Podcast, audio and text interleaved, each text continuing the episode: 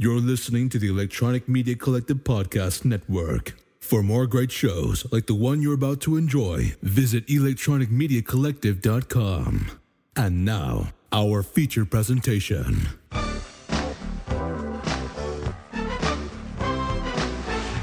Welcome to the exciting world of the movies. Hello, retro movie lovers, and welcome back to the movie graveyard. We got another real special here for you tonight. Another great topic uh, brought up by our longtime uh, fellow movie gravedigger, Trev. Trev, how you doing? Welcome back to the show, man. Thank you, thank you, thank you for having me back. I'm I'm happy to be back, and I'm excited that you uh, took me up on this offer for this episode. I have to say, uh, we've you and I have done a lot of uh, pretty cool topics, some good movies. This might be the one I've been looking forward to the most uh, ever since I kind of first thought of this idea. Um, I've been really excited to to dive into this. I know, like uh, we've probably been like this has kind of been like on the drawing board, so to speak, for at least six months, and we had other Mm-hmm. ones that we worked through, and this was like kind of like the last one to get through, and uh, it's kind of worth the wait for me because uh, it was nice to you know step back into these films and revisit this. And uh, we are talking about the great scream queens of the uh, well, really all through the '80s, but uh, I'd, I'd say they definitely hit their heyday in the late '80s. When you say, Yeah. Yeah, oh yeah, this trilogy of Scream Queens we're talking about today, like uh, I think I would say probably around 85, 86 is when people started to really pay attention to them. And I'd say they run up into about the mid 90s, right? When you say that basically their decade is 85 to 95, I'd say. Yeah, because uh, you know uh, we'll get to it later, but like when we watch that doc, oh, somebody just had a terrible fall. You okay, Trev? Yeah. Okay, that was scary sounding. I, all, all of a sudden, I thought I was in one of those uh, Blumhouse uh, Skype things, you know, like when it's like four groups of or four friends on a call, and they Get start Jason, get, get Jason Blum on the phone. We can sell this. I know we can. we can they start getting picked off one by one. Two horror fans talking about Scream Queens on online when suddenly, Yeah, so we're obviously we're talking about the great Michelle Bauer, the great Linnea Quigley, and the great Brinke Stevens. But I, I agree with you. If you look at either their IMDb or just like you look at like that documentary that we watched, it, like like when they showed like the little clips in the documentary, like you can tell the kind of quote unquote good movies they're in. It seemed like they really kind of you know died off around ninety five ish, and then the, the ones that they're in after that were like very much the the less polished uh, home video, like homemade looking films. You know what I mean? yeah. So I guess I wanted to start by asking you, Goat, and then I, I can talk about it briefly. But um, when do you remember? Like, were you aware of all three of them as a kid, like growing up in this era? Like, was there one that was your favorite even back then, or I mean, were you clocking this as like an idea of these these three scream queens? Yeah, it's it's kind of not really like I knew Scream Queen like the concept existed because Linnea Quigley was pretty much like Linnea, Linnea Quigley was the one I was the most familiar with, and I say mm-hmm. for me like it came through a combination of uh, the the magazines I used to read, Fangoria. Um, I had a handful of famous monsters of Filmlands, like the kind of like weird run that they had in the '80s, and I remember in those, like I'd say pretty much my awareness didn't start until Return of the Living Dead, and Yeah. uh, I, I, I, I would say probably my next big dose of Linnea Quigley came with like a few years later with the Night of the Demons, and then like around I would say Night of the Demons on, she was very much because I was like a monthly Fangoria reader, and she was always popping up in that. Like they were always covering her projects, her movies, as well as like she would like kind of pop up in things that were about Steve Johnson, who she was married to at the time, and and Brinke Stevens for the longest time I knew the name and uh, I didn't really see her films, and it, it wasn't really, I would say, really till the '90s, and even like the early 2000s when I was working at a video store. Like when I was working at a video store between 2002 and 2004. The Linnea Quigley, like they were like the crappy low budget ones, but the Linnea Quigley and Brinke Stevens movies were coming in nonstop, like like literally nonstop still. And uh, yeah, the one that was like totally missed like my radar completely was uh, Michelle Bauer, and it's like I can't believe because she's so awesome. Like it wasn't until maybe six months ago when I watched uh, for the first time ever Sorority Babes and the Slimeball Bowl-O-Rama, and like it was one of those things where like I don't know what was up. I like I wasn't on the radar as much as you think I would because like the the mom and pops uh, video stores that were in walking distance of my house like they didn't be like it was literally because they were small places they didn't have like the giant like exploitation. You know, they would have a few, but like yeah, like the scream queens weren't really lining the shelves. You know, in the the podunk town in Indiana I grew up in. So mm-hmm. so I, I, like I always knew about it kind of like through cable and like sorority babes I knew about uh, believe it or not from um, going to my uncle's house and uh, we would watch like the previews for pay per view. And I remember the the preview for Slime, uh, Sorority Babes Slimeball Bowl-O-Rama was on nonstop on the previews for like maybe a year. But I never saw the movie because I never actually like saw it on the shelf at the video store. So like I would I would say like as much as I was all about the genre even as a kid and going to see movies theatrically and even seeing some obscure ones theatrically and also in video yeah, man, I just I, I got a bum deal, dude. I didn't have any video stores that were really stocking these near me. I mean, your story is kind of similar to mine, although I did have like right. I think I've told this story on this show before, but and we should really actually talk about the video store thing just for a little bit here because they represent such a like that era, right? And like how much the Scream Queen thing is tied into the rise of video stores and vice versa. But uh, just like you, Linnea Quigley was definitely the first one I clocked when I was younger, just because, like you said, she was the one getting the press, right? So if you were young and getting into horror fan uh, horror films, you were seeing her get covered a lot in, in those those magazines you talked about. And just like you, I definitely knew the name Brinke Stevens, and I guess I knew she was a scream queen because she also got a little bit of mainstream attention. You know, you'd see her pop up on talk shows, and they would and like on things like like E and stuff like that, and they would talk about her being like the one of the big scream queens. But I don't know that I was seeing a lot of her movies, and and exactly like you too, I don't.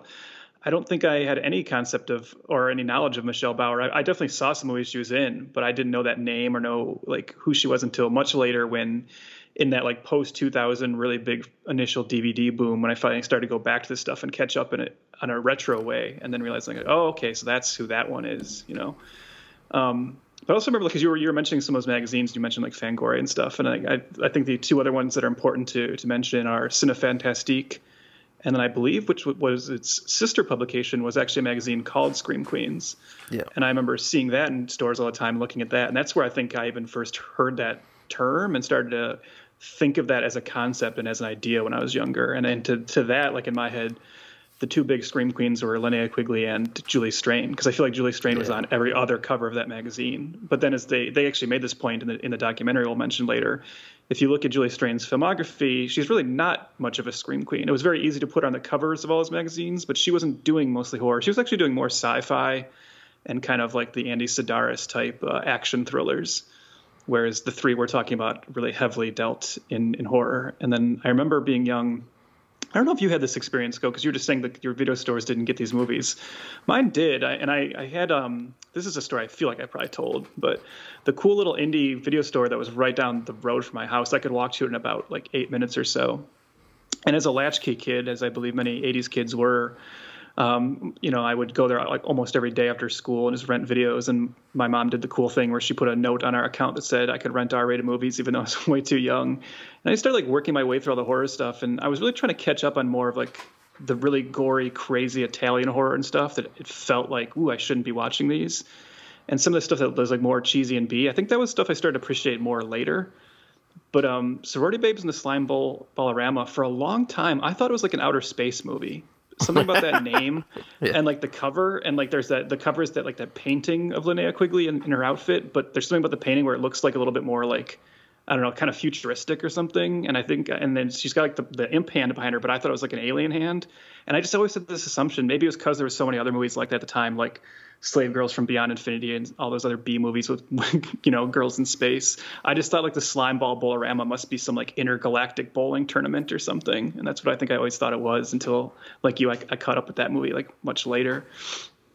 Yeah, and like uh, unfortunately, like when we moved when I was like eleven, I had a cable blind spot. So like we lived in the city, so I think we had cable from about the time from like around eighty two or eighty three to like eighty eight when we moved, and mm-hmm. then um yeah, from 88 all the way till 96 cuz where we lived there was no there was like literally no cable company at all and then there was mm-hmm. the cable company that came a couple years later wasn't very good so we never got it.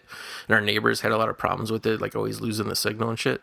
And it wasn't until actually DirecTV became like more affordable and I remember 96 we got a satellite dish and like I kind of got caught up on some stuff um mm-hmm. I more the like uh I don't know what you would call them exactly like like they on the movie channels there, they were airing this shit late night, but it really wasn't like the era of that like Brinke and Linnea were in. It was more like the shit that came later. Like the the Yeah. sh- the shot on like SVHS movies and stuff is what they were showing late night at that point. Yeah, see, this is the big difference between us then, because I always had cable, like from a kid, like going you know, we just always had cable in our house, and I definitely, I was very informed at a young age from um, every weekend watching Monster Vision and USA Up All Night, and that's really where I think my, you know, infatuation and love with these actresses and like this whole kind of movie started to come from because it was watching that show, those shows every weekend. And I remember, you know, like USA Up All Night was on Friday and Saturday nights. The Friday version was the, um, you know, Rhonda Shear version. I think it was Rhonda Shear on Fridays and Gilbert Gottfried on Saturdays. Yeah. And then on Saturdays it was great because you could you could flip back and forth between Up All Night and Monster Vision. You could just kill back and forth, and sometimes it would be like you'd just be trying to catch the host segments, not even the movies. Um, but I saw so many of these movies back then. That's why I said like I was definitely seeing stuff with Michelle Bauer and Brinke Stevens and just not even realizing it because I was watching some of these movies, but I was watching obviously the edited versions.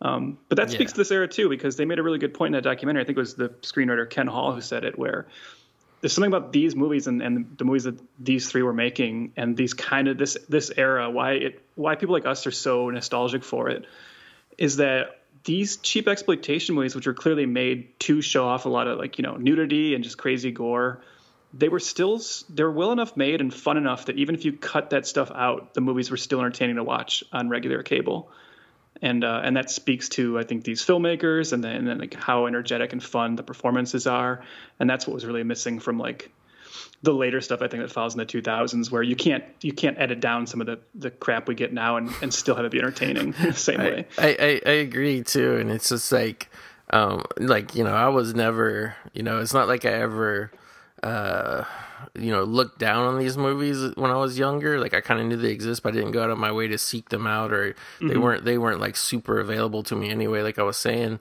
So, but like I never really felt like I was missing out because like for the longest time I thought I thought Sorority Babes was actually a Troma film because like the the mm-hmm. advertisements they had the tre- previews they had on pay per view uh like yeah like it looked like that. And like i was real familiar from before my whole cable blackout era. Like i caught a big dose actually of Troma in the early to mid 80s like toxic avenger and all that shit. So it's like i knew those movies as a kid and i like i probably watched like no shitting i probably watched toxic avenger like 10 or 12 times.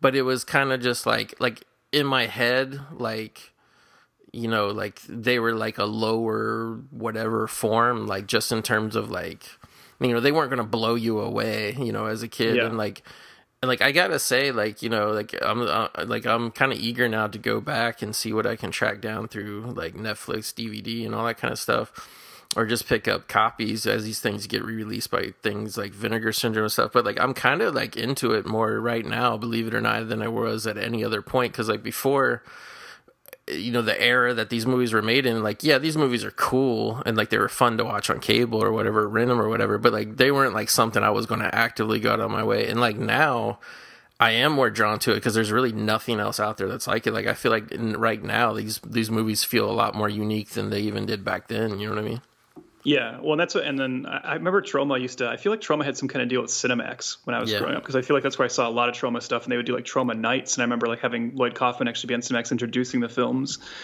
But um, at at least I, I mean that, that's a memory I have. You know how your memories get like mutilated over time, but I Right. feel like I, that, that's a, that's such a case. But this is again where you were kind of missing out because I think. Um, what I mentioned earlier about like the rise of the video stores, and this is true of cable as well. The reason these movies and and these actresses became such a big deal and would get TV coverage, and you know you'd have Brinke Stevens and Linnea Quigley being featured on news shows as like the queen of the queens of the bees, right?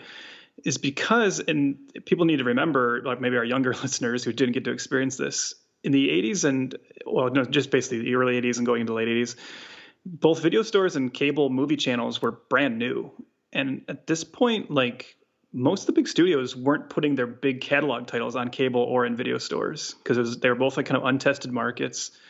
And these companies just had to like fill these things up however they could. So the video stores their shelves are just full of like b movies and then i remember the days when hbo and cinemax was mostly like crap like this you know? You get like the big hollywood movie would come on every night at like 8 o'clock and then during the day it was all like cheap exploitation b movie stuff because that's just what was available to them And so that's something that's kind of missing today too, where there was just um, you know everybody who was watching movies was way more exposed to Troma and Full Moon and all this stuff because that's just what we were seeing. And that's and that's why people of our generation are obsessed with movies like The Last Dragon and Big Trouble in Little China and Breakin' because these movies were just on constantly on cable.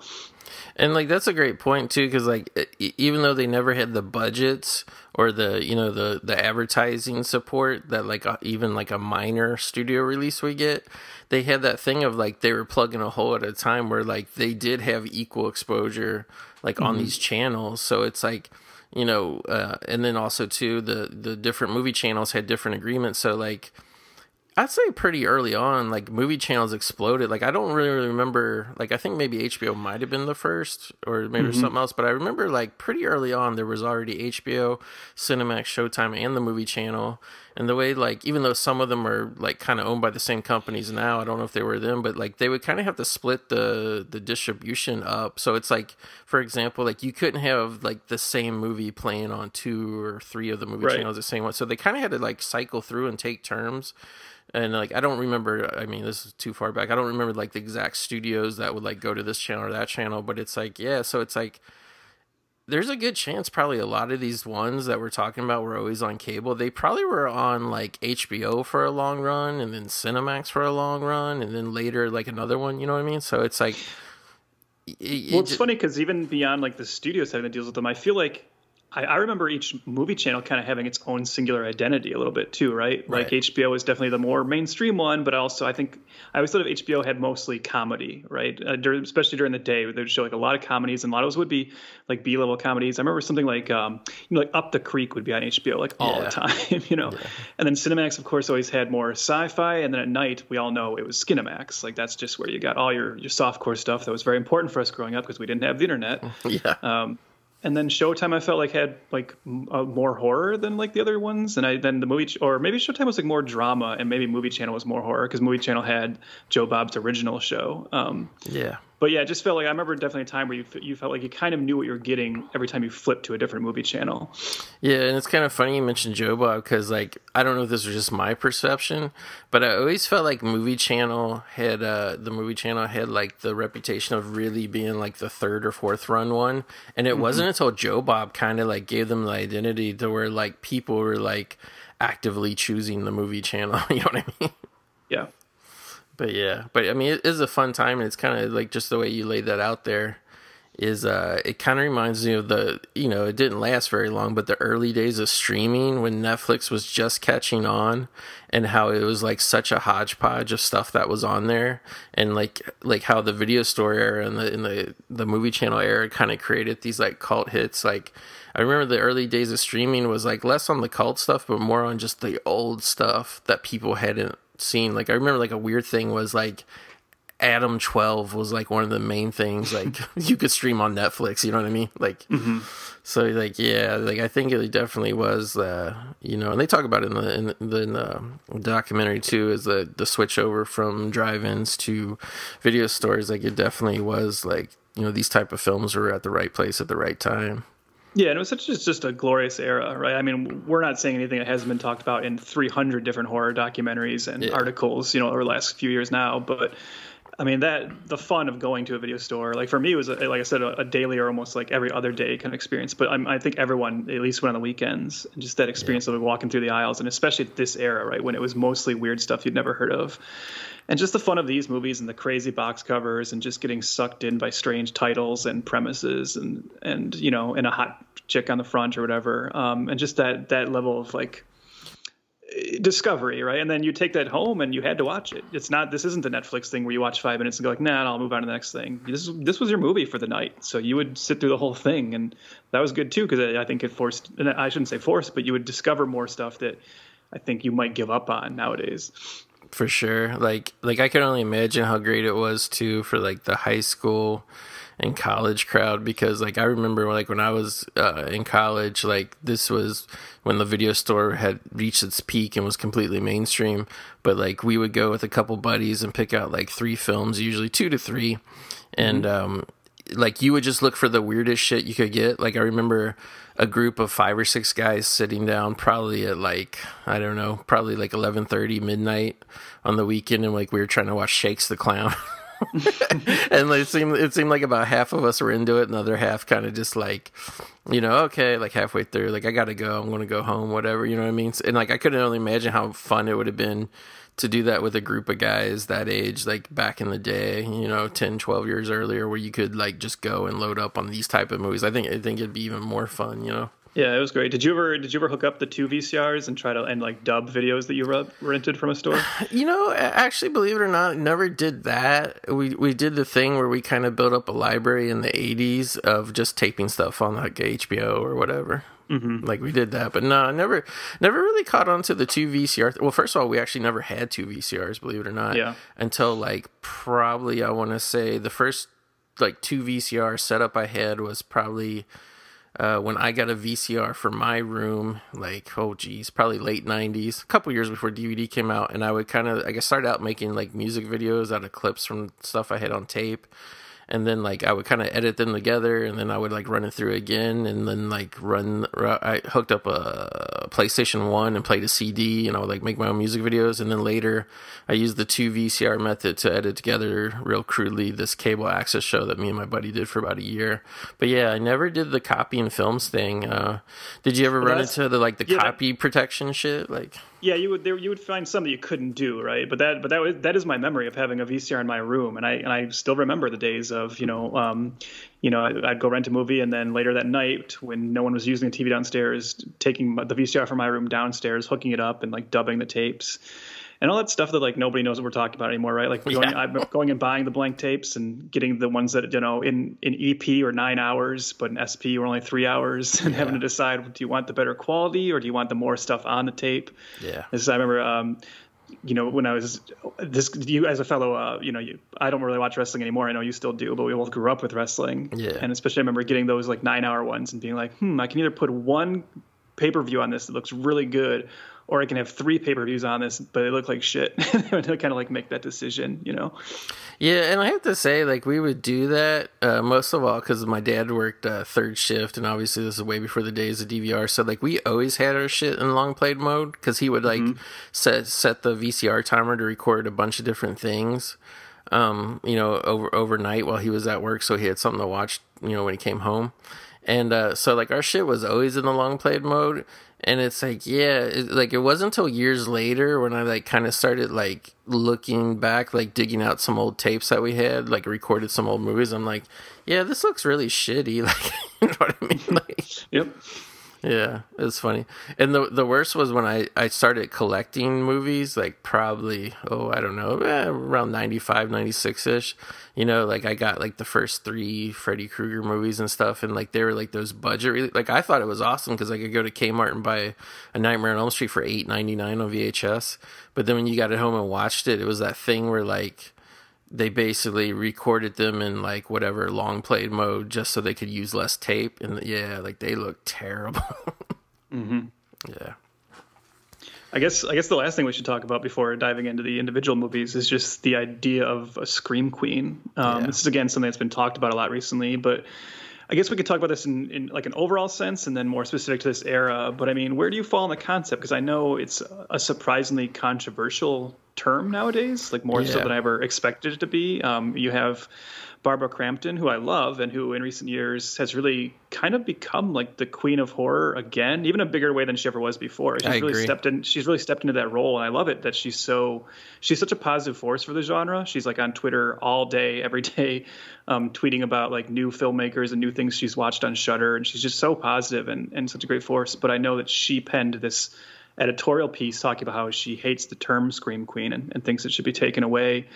And then you have other actresses, you know, like your your Tiffany Shepses and your Felissa Roses, who still like the term and have, have defended it. Um, but like, what what are you where do you fall on that? And then the just whole concept in general. Do you have other scream queens that we're not going to talk about today? Like, what what's just your overall take on it? Yeah, it's it's really weird because I guess I grew up with like a more skewered view of it. So like, whenever I heard the term, I took it literal.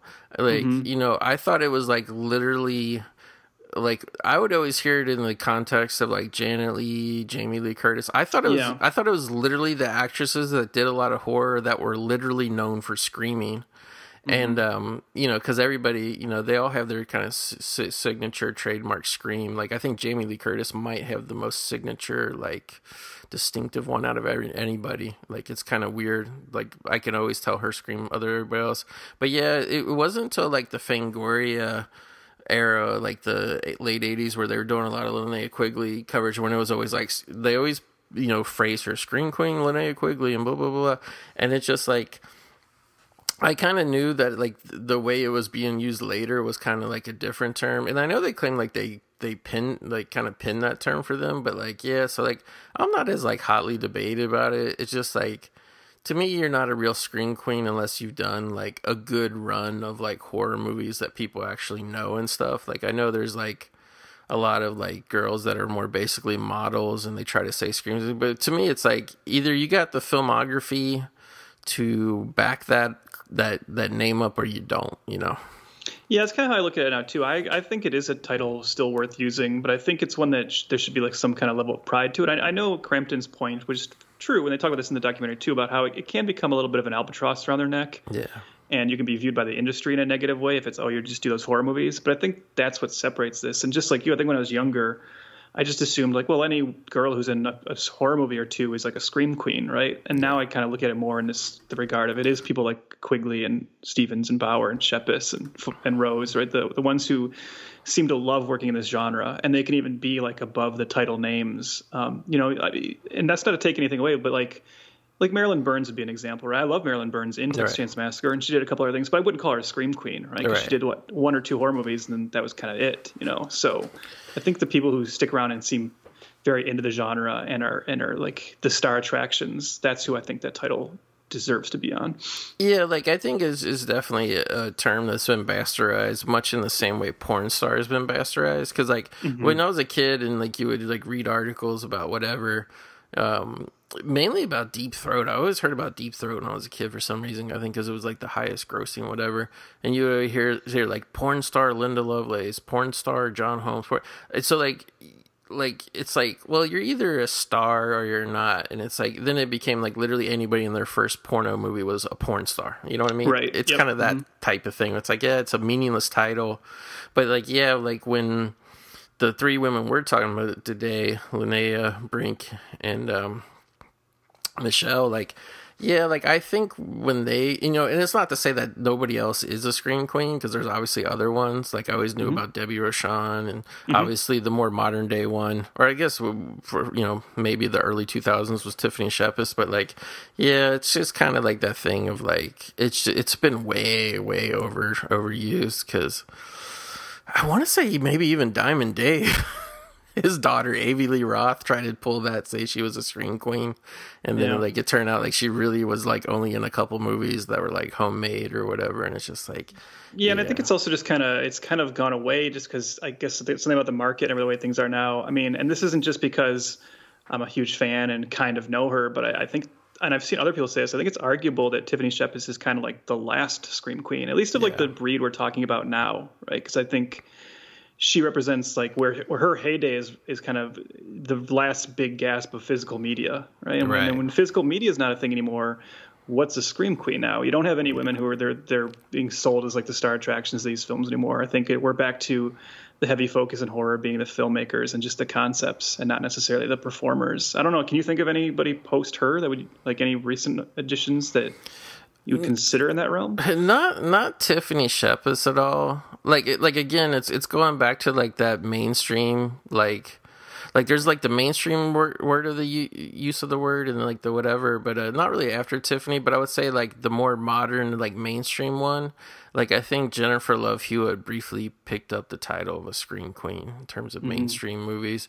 But yeah, and like I don't know what you would call her. Um, I wouldn't call her scream queen, but I felt like they tried for marketing purposes. uh, People tried to kind of uh, put Misty Mundae as a scream queen, but I don't think she really was. She just was more like Julie Strain, where she was like a Yep. B movie queen. Yeah, yeah, I agree. But yeah, like like, and I think out of everybody, like really like the only person and obviously it's because she's kind of the newest one but i think the only person that's really still around is like tiffany shepis and even then she the work she's doing now is way different than the stuff she was doing in the early 2000s Yeah, well, and uh, there's other reasons for that, right? I yeah mean, yeah yeah She's in her 40s now, and so Hollywood is, doesn't have as much usage for her anymore. Wh- Which, you know? by the way, like I almost did a shit post on uh, uh, Facebook the other day, uh, but I was like, ah, what's the point? I'll just be, you know, whatever. People might take it the wrong way, but like, apparently the world was shocked this week, uh, Trev, when Liz Hurley on Instagram or somewhere put out a bikini photo, and it just like. You know, it shocked the world that she was like looking at as amazing as she ever always ever has, and I'm just like, and I'm like, I don't know exactly how old she is, but I know Liz Hurley's got to at least be in her 50s now. And I'm just like, this is somebody that literally just disappeared overnight out of mainstream Hollywood films, probably like around the time she hit 40. You know what I mean? Like, mm-hmm. like, come on, like, enough of it. Like, you know, I'm not saying talent doesn't matter, and I'm not saying that like looks is everything, but like, don't write somebody off because like they they they hit a birthday on the calendar and they're too they're Oh, quote I mean, unquote too old. You know what I mean? Well, yeah, like I mean, to go back to Crampton is the ultimate example of that, right? Just gone for so long, comes back still gorgeous, Yeah, right? yeah. Gorgeous, and then like just such like a great, uh, you know, the the work she's done since coming back too. It's she's one of those ones now who, I mean, even though she doesn't like the term, I'd say she's probably the biggest scream queen right now because she's Yeah. the I think she's the primary actress that everyone is trying to get in their horror films, and I I do agree. If I'm watching a movie and she shows up, you know, at least you're going to be entertained during her scenes. So Yeah, like I like I don't know, like I like I would I would kind of and I and I totally get the reasons, but like Barbara Crampton, like I'm going to go actually Scream Queen, and the reason I'm going to go Scream Queen because her role in uh what was it, The Beyond or whatever, or uh, shit, what's the movie with Ken Foree, the the weird interdimension Jeffrey From Beyond. From Beyond, yeah, I'm sorry, I always I always get the titles mixed up. The Beyond is the Italian one. From Beyond, Mm-hmm. I'm like I'm like like our girl Barbara, she's rocking some tight leather. oh yeah. like like she's definitely like I would say like like in the the bigger budget Linnea type of role in that mm-hmm. movie. You know what I mean? So No, that's the thing. Like, it, I mean, I, I would say, like, as it, like, especially like her place in horror right now, she is like the scream queen, and I say that in the reference of like, she seems to me like the queen of all of them, right? She's the one who I would imagine they all look up to and you know respect. And I feel like if you had a convention of all of them, she'd be like the King Arthur role. Oh, right? You feel like she should be at the head of the table, essentially. for sure. So yeah, so I guess I guess getting to the movies we're talking about today, one thing we do have need to set up a little bit, Trev, is like this is like even though we I don't think we really planned it out this way, just these were three notable films because it kind of showcased these women. But the, but ironically, even though these are some like the kind of the all time classics of the genre, they all came out pretty much at the same time in the same year. Oh, isn't that crazy? This is like the second time it's happened. This is like I pitched the Lucinda Dickey one, and we are like, oh man, all three of those came out like within months of each other. Yeah, And then that happened again with this one because I would agree with like when you look at these three, even though one of these doesn't have all three of them, yeah, but still, like I would point to these three probably as if you're talking about them as a trio. I think I, I think these three movies kind of give you a, like an overall great look at their like their powers. yeah.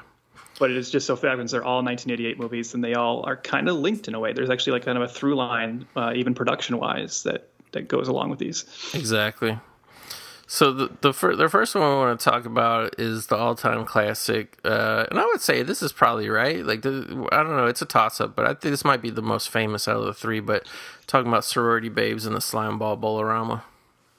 Yeah, I'd say it's a toss up between this one and the next one, but I think I think the title on this one is maybe a little bit more memorable. I don't know. That's a hard that's a hard call, Yeah. but mileage may vary. But Yeah, for sure.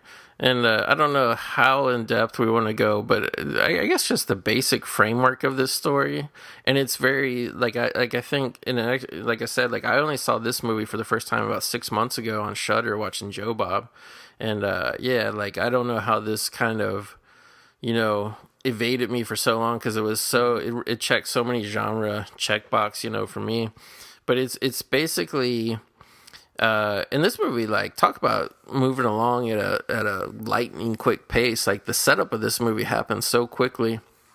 Like basically, we were introduced to a sorority who's hazing uh, two new uh, members, who which is Michelle Bauer, which which I guess real quick we got to say. So Michelle Bauer, that was her name when she first got into acting. Uh, that was actually her husband at the time's name. She got a divorce. She kept the stage name. Her husband sued for her to stop using that name.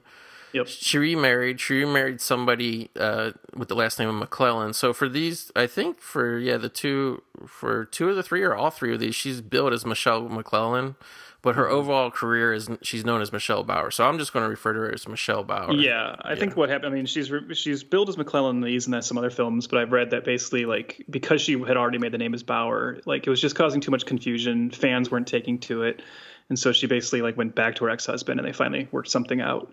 Exactly. So basically, the setup of this movie is like I said, these two girls are getting hazed. The two girls getting hazed are Michelle Bauer and Brinke Stevens. And, um, I mean, I guess we can, you know, be honest. This, like, this is a pretty exploitative opening with the kind of semi nude paddling scene. and uh, we're also introduced to to uh, again pure '80s. You, when you have a group of guys, you always got to have a crew, right? Oh yeah, and in particular this kind of crew, right? We got because this is even going to come up again in this episode. But these aren't these are three nerdy frat guys, uh, Exactly. Which is weird too. Like the idea that the frat allowed in these three nerds. What do they have like a nerd quota they have to fill or something? Right.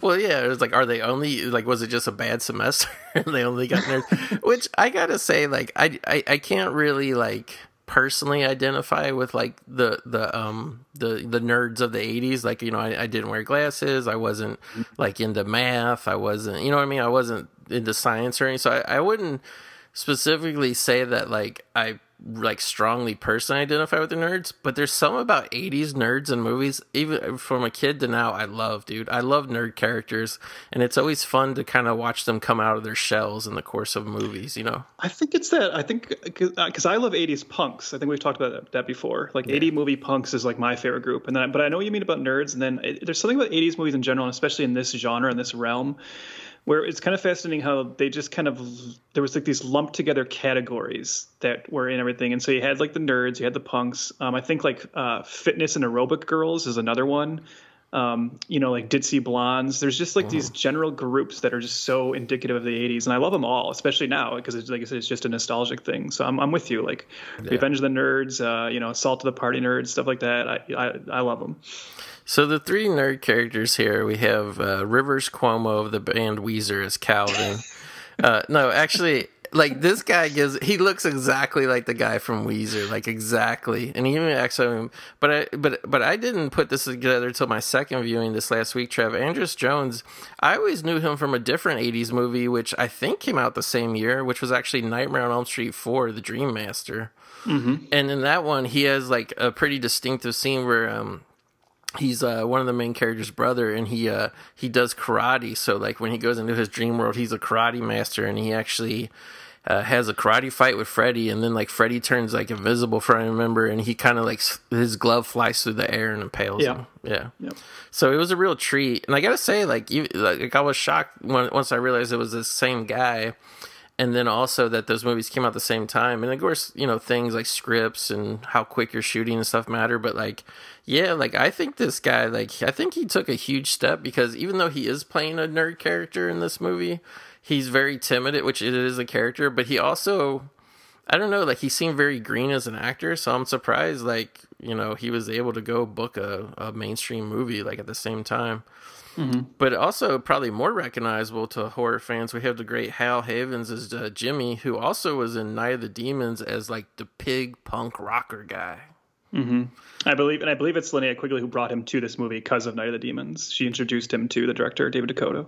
That would make total sense. Yeah, And then the other guy, I want to say John Stuart Wildman is Keith. I didn't know him from anything else, but no, but it it is a good nerd crew because you kind of have like the two nerdy guys, and then you have like Hal Havins. He like he's not nearly as much as he was in Night of the Demons, but he still plays like.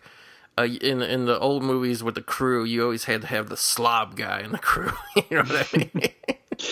yeah, Like, he kind of yeah. he kind of plays he plays that character. So the three of them, of course, do what you know these groups would always do in an '80s movie. They go and spy on the sorority, and and, and they're lucky enough to spy on the exact night that this this hazing is happening. So they get to watch Michelle Bauer and Brinke Stevens get uh, get paddled in their underwear. Yeah, and then like th- like that's like not enough. Like they got to like sneak in and like you know see what else is going on. And like they got to watch the girl shower, and then like you Yeah. know there's some hijinks. It, it's very what you say. I mean, we got to admit this is very inspired by uh, Porky's. Wouldn't you say? Oh yeah, I mean it's totally. And and don't you don't you miss the days? Uh, isn't it like so? How innocent does it seem of the days when our when our heroes were just spying on women in the shower as if there's nothing wrong with that? You know? And then like you always have the scene where like the girls were momentarily surprised, but it was never like traumatizing. It was No, like, yeah. oh, silly, whatever. I mean, every movie from back then had it. Not only Porky's, but Private School. I mean, just every movie had had you know everybody getting the Revenge of the Nerds. They they they they like that was like some borderline real rape Well, shit. In Revenge yeah, Revenge of the Nerds takes it a little further, unfortunately. But But you know, we didn't know any better. that's a Like- discussion for another time on that one. I Yeah. so they, they they get busted, and I wanted to like throw a quick shout out real quick because I actually I really like uh, Robin Rochelle. I think her real name was Robin St- uh, Stille, but her her stage name I guess was Robin Rochelle. She plays Babs, like the main girl of the celebrity, like the leader, Mm-hmm. And. uh yeah, like I like I, I thought like man she's really good in this movie. Maybe she like went on to be a scream queen too. But yeah, she wasn't Wow. nearly as successful and unfortunately passed away a few years after this movie, probably like seven or eight years later. But um, Um, she she throws off like a real Sybil Danning energy. That's like, Right. she like she looks like Sybil Danning, like that kind of tall, statuesque, uh, badass blonde. And and before it slips my mind, I want to ask you, Trev, what did you think? Like, I thought it was weird because you know the iconic sorority babe Slimeball Bowl-O-Rama poster. I, it always confused me because like the the like, there's some background stuff going on, but the main girl standing in the front, like the face and the body type looks more like Robin Rochelle Babs. And she's even holding the paddle behind her back, which she was the one in the movie that used the paddle. But then the outfit is what Linnea is wearing. Like, did you ever know. notice that? It- I, it's strange. I don't know if they just couldn't. I mean, I- it's weird to say they couldn't get likeness rights or something, or if they made the poster first or whatever. Because then Robin Rochelle is on the poster in the background in her like later costume. Right. Um, so she's kind of like doubled up. It's strange that like um, it's Brinke that's like basically not represented on the cover at all. You're right. Um, but you, yeah, you're right that it looks it, the one who is Linnea Quigley looks nothing like her, and I don't know why she's holding the paddle. Yeah, she should no. just be holding like the crowbar, right? Like why not the crowbar? Exactly. It's it, I, I guess because it's like fuck it, we need to sell this movie. um, might as well just put all the elements together. Because I would say Linnea is more already in this one. Because Linnea, like on the documentary, when you see her early movies, she has more of um, I don't know what you would say, just just uh, like her early, very early role. She had more of like a just a regular kind of like hot girl body. Whereas like by the time you get to sorority babes, like she had really, like really not only slimmed down but really like toned up a lot. Mm-hmm. So it's like yeah, this this more voluptuous whatever kind of representation on the cover. It's not really representative of uh like what Linnea looked like in the movie at all. Yeah, I think it's interesting that I think a lot of people only know Linnea or think of Linnea primarily from Return of the Living Dead, which makes sense. I'd say that's her most iconic role. But it's strange to me that I don't know if you had this too, where when I revisit Return of the Living Dead now, which I, I do a lot, I love it. um, I, I don't know if like when I look at her in that, I don't really see Linnea Quigley as much, you know, because Right. like you said, she she doesn't like everything else with her. She got that like really toned, fit body. Um, not that she's not in shape in Return of the Dead, she of course is, but she Yeah. just I mean, there's this, the case too of the makeup and the shorter hair and everything, but Yeah. it, it does does she does not look at all in that film like she does in almost everything else that she's in. Oh, it's probably because she invented the horror workout trip. Oh yeah, well we can talk about that briefly later too.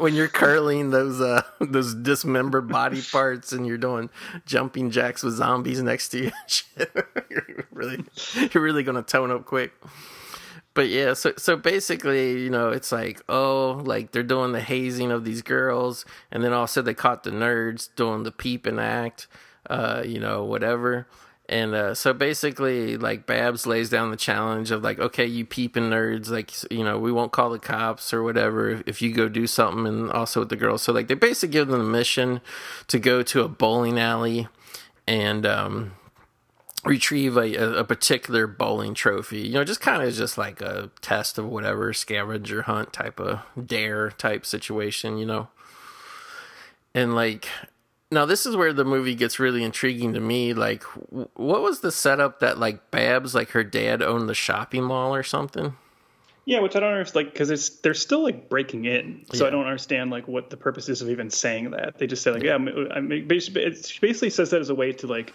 calm her friends down, I think, Mm-hmm. or or to just give her the like why she knows where the um like the video surveillance room is. Maybe that's Right. what they're building at. But uh, but yeah, her dad owns the. She's like the rich bitch, so her dad owns the mall that this bowling alley's at. That is to send everybody to on a dare. So so she actually herself doesn't have to break in. She actually has keys to the place, and I, I like I don't know why. I just thought this was like a funny choice. Like when her and the other like main sorority girls, like the two other ones, like go in, like she has to like unlock the locks and everything, and she like she does the break in and unlocks the locks and everything while like holding a lit cigarette. Did you notice that? like talk about a, a change in uh i mean now there's hardly any smoking in films but even back then like not only was there smoking but people would smoke during main activities to the plot so yeah so we basically long story short she's she's checking in on the securities um which if you like even watch the movie closely it's so obvious that the shopping mall is in no way connected to the bowling alley right Oh yeah, yeah, of course, yeah. yeah Because So- they never they never have the shot that shows like the entrance to the bowling alley from the mall. In fact, they don't like the the group that breaks in just goes to like the regular bowling alley door. So Right. Which, which uh, to say it too, like I always like, you know, the title, Trev, sorority babes in the Slimeball Bowl-O-Rama. Like, like what is the Slimeball Bowl-O-Rama? Is it just that the bowling alley is supposed to be like shitty and run down? you know what I mean? Well, you know the story behind that title is this was actually made under the title "The Imp" for reasons we'll get to in a moment, and and uh, they decided I think it was Charles Band decided that title's not catchy enough, and from what I understand, at Charles Band's building and where everyone worked, they just had a contest where everybody threw out different names, and eventually this was just someone I think I would assume someone just kind of said this as a joke, but knowing Charles Band, you know, they're just like that's the one, that's what we'll run with. Yeah.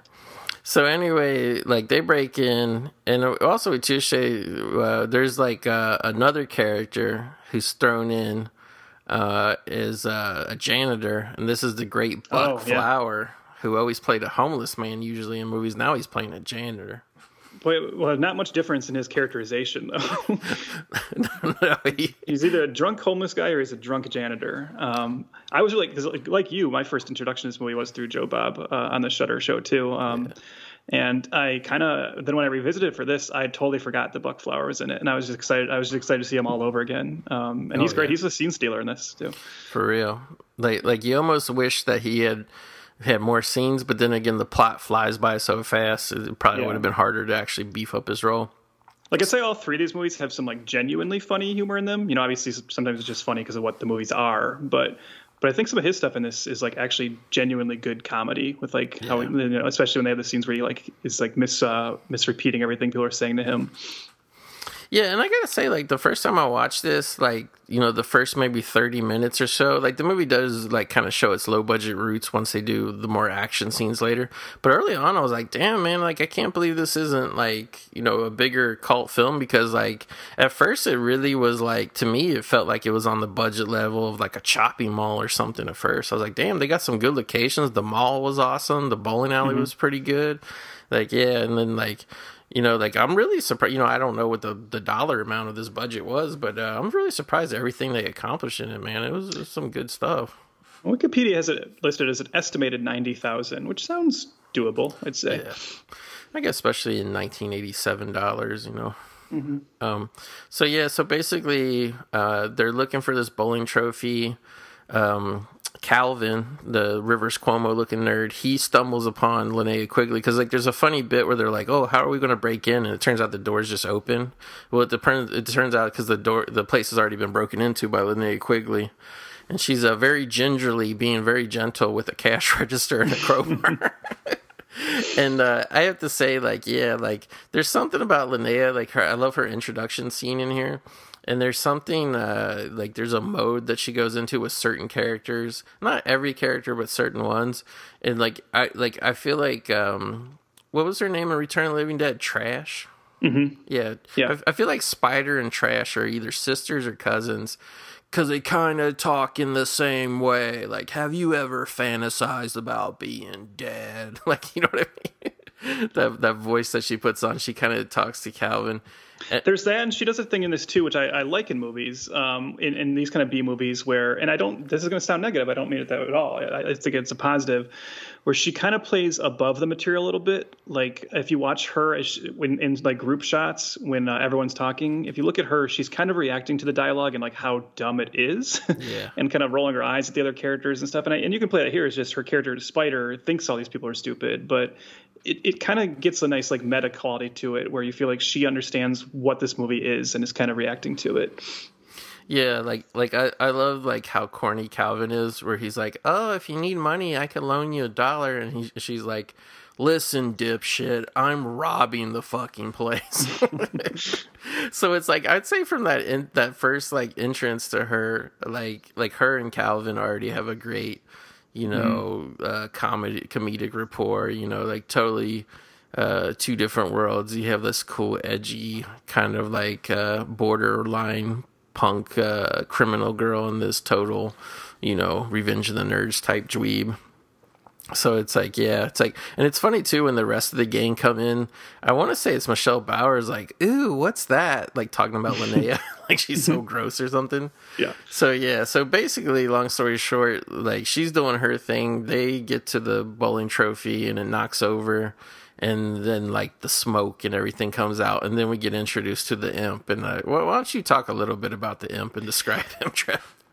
Well, the imp who uh, I see referred to, and I don't remember if they ever say this in the movie, but uh, in like some of the press stuff you see, is called Uncle Impy. Yeah. Um, he's a small little creature who is represented by um, a pretty cool little puppet that looks um, very much like the Ghoulies. I'd say Yeah. the Ghoulies with like uh, elf ears is kind of Yeah. the the visual look of him. Um, and he's got a very interesting voice that Oh, I don't yeah. think you expect to come out of uh, out of his mouth. He's uh, I don't know how to even describe it. Kind of a very deep um, voice. He's voiced by Dukey Flyswatter. Oh yeah, Dukey.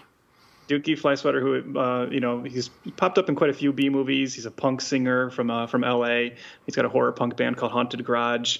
Um, you know, he works with like Fred Olen Ray and DeCoteau quite a bit, and uh, he does the voice. And the imp is your typical kind of like sarcastic, wisecracking horror movie villain in the vein of like a Leprechaun uh, or a Chucky and he basically tells the group, you know, that now that you've released me, uh, you get you each get a wish. You know, that's that's the rules here. And they kind of even there's a little bit of where they kind of try to turn him down. He essentially says, no, you know, you basically have to have a wish. I'm going to give you a wish each.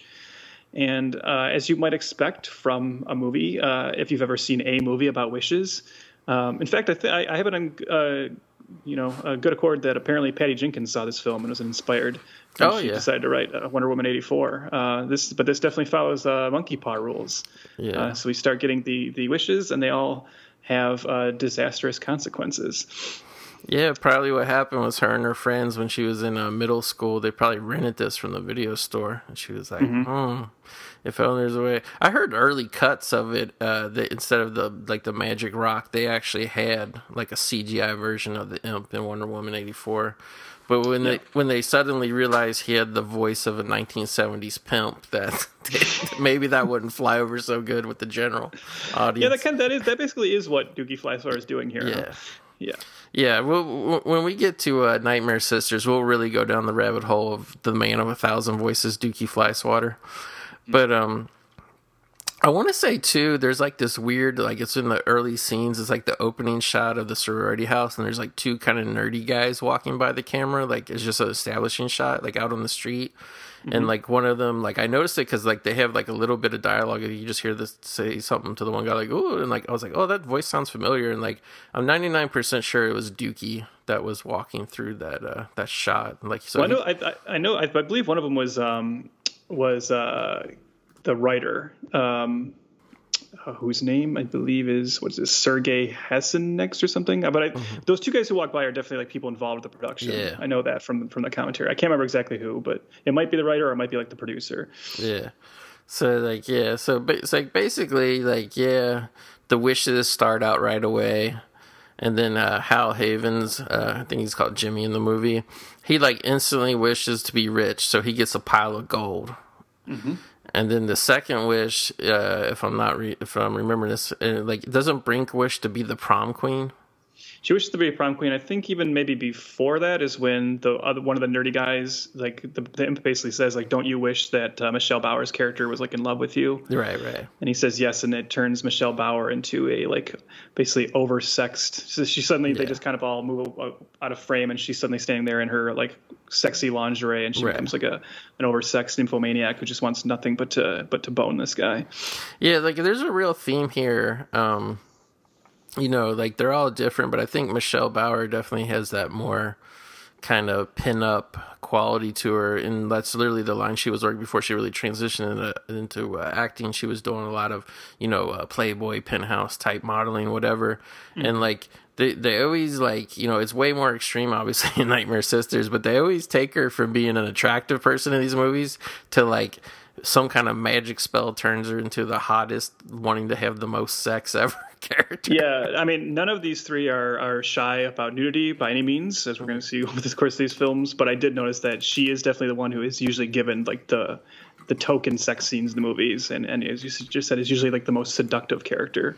Yeah, and she's and she's totally like game for it too, and like I, th- I think she, you know, she like, and what's interesting, even though like they're all kind of like similar setups to the characters, I think the characters that she plays in this Hollywood Chainsaw Hookers and Nightmare Sisters are all completely different, and like Mm-hmm. that's the thing is like you you kind of lump in your mind you kind of lump all these movies together kind of but then when you watch them especially these particular three that we watched i was like i was actually really blown away by the range that all three actresses had you know what i mean Oh yeah, yeah. so yeah, so th- so like that wish kind of like kind of hits two birds with one stone because obviously Michelle Bauer's transformed into a nymphomaniac, so she doesn't really get a wish. So she's basically just like raping this nerd in the locker room. And uh, I've never seen a bowling alley. I was wondering if like they had to go to a different location for this or something, but like I've never seen a bowling alley have like full on showers and stuff. Yeah, that was that was a different location. Okay, yeah, that makes sense. And then yeah, Brinke becomes the prom queen, and I want to say, does that and nobody else really gets a wish right before they realize it's all bogus?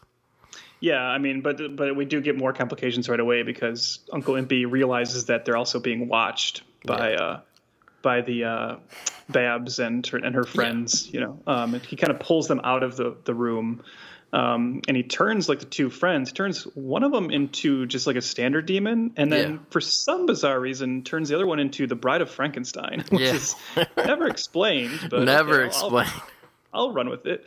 Uh, and they just kind of become, you know, his like his minions that are now chasing the rest of the group and, and trying to uh, kill them. And then Babs is basically, um, she never really aligns with the group, but she is also uh, stuck in there with, and trying to get away from the imp and, and everything that's happening.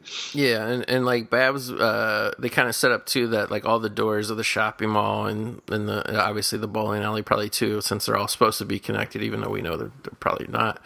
Like the the imp has also electrified all the exits and entrances, so like they can't get out. And Babs like gets kind of temporarily knocked out uh, when she tries to make a run for it.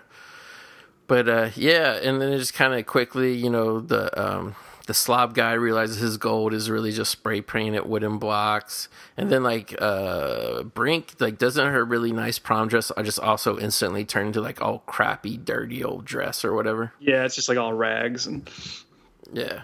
yeah. So like at that point, like pretty much the two people who didn't make wishes, well, Babs didn't, but she's like on the run, whatever. Uh, but stuck in the bowling alley is, is we have Calvin and Spider, and like they pretty much like yeah, like they pretty much realize like they got to get away from this. And um, I'm trying to remember like what is the first exact tack? Is is it is it the um. Uh, is it uh, Brinke runs out into the shopping mall and she gets chased around by the demon girls? Well, I think like the first, like I, th- I think it's Hal Havins who is killed first, right? Oh yeah, he is killed first. Um, Yeah, yeah. The minions like pe- pull him apart basically, and and then Yeah. bowl with his head, which of course was going to happen in this movie. So ex- exactly. Then everybody kind of freaks out and scatters. And then yeah, like Brinke, and it was like a little weird too, because like I want to say, I mean, not not that they really ever took any of like their quote unquote star status into account when they made these movies, but wouldn't you say like in this movie, Brinke is the one that kind of gets like the least screen time, kind of. She does, yeah. Um, she's she's kind of um, I don't want to say inconsequential in this, but Yeah. because Linnea is clearly like the hero, and because Michelle gets the big sex scene. Brinke is kind of the one you don't remember as much coming Right. out of this, Yeah, and which is weird because like I, I, I yeah, part of me wonders. Well, I guess we can talk about this after all three of them. Like talk about each three kind of individually. But I bet Brinke was like having a ball making it at least still because Right. of the three, she seems to be the one just in general that was like loved this genre the most Right. and just was like obsessed with horror even as like a young girl. Um, she's kind of like a, you know, there's always talk about, about fake nerd girls. That is definitely not Brinke Stevens. No. Brinke Stevens is a very real nerd girl from from very early on in her life, uh, which yeah, when she was a kid, she shaved her eyebrows to look like Mr. Spock. Yeah, and there's some great pictures when she was a teenager. She would actually go to like Forry Ackerman parties, uh, doing Vampirella cosplay, Yeah, which makes me think I was I saw her in, those, in that costume, and then like she later did some other photo shoots as Vampirella, and it's just like mind-boggling to me that when they finally made the Vampirella movie in the mid '90s, the the Wynorski film, that they didn't ever think to use her. yeah, that's weird. Like Yeah. I, yeah, I don't know the story behind that, but that seems like Well, a I know, I missed know they wanted to use. I believe Wynorski like wanted to use Julie Strain, which of course is the other obvious option. Right. And and then I think Talisa Soto was kind of like forced upon him, and he's always said that's like his biggest problem with the movies. He didn't think she was right, and he wasn't happy about it. But uh, but yeah, Yeah. I think it should have been Strain or or Stevens for sure. I think Talisa Soto at, at that point, at least, even is probably too big of a star to even do that type of movie, or should have. You know what I mean? Like, her performance definitely suggests she thought so. yeah. Well, I mean, it's just like that. If you're making that type of movie, a Vampirella movie, like you have a certain very niche audience, and I don't think. You know, unless like they were thinking the opposite of like, oh, we'll get the biggest star we can and make it more mainstream. But yeah, that that is a weird choice. So yeah, so like I'd say like the only time like the movie feels draggy a little bit is you constantly get these setups um where Linnea, uh, Spider and Calvin are just like they're always getting locked in and like they always just sit down and kind of like wait it out. And like it kind of robs the movie of a little bit of energy during those scenes, even though they're great scenes and it's really like the the what do you say the character development scenes.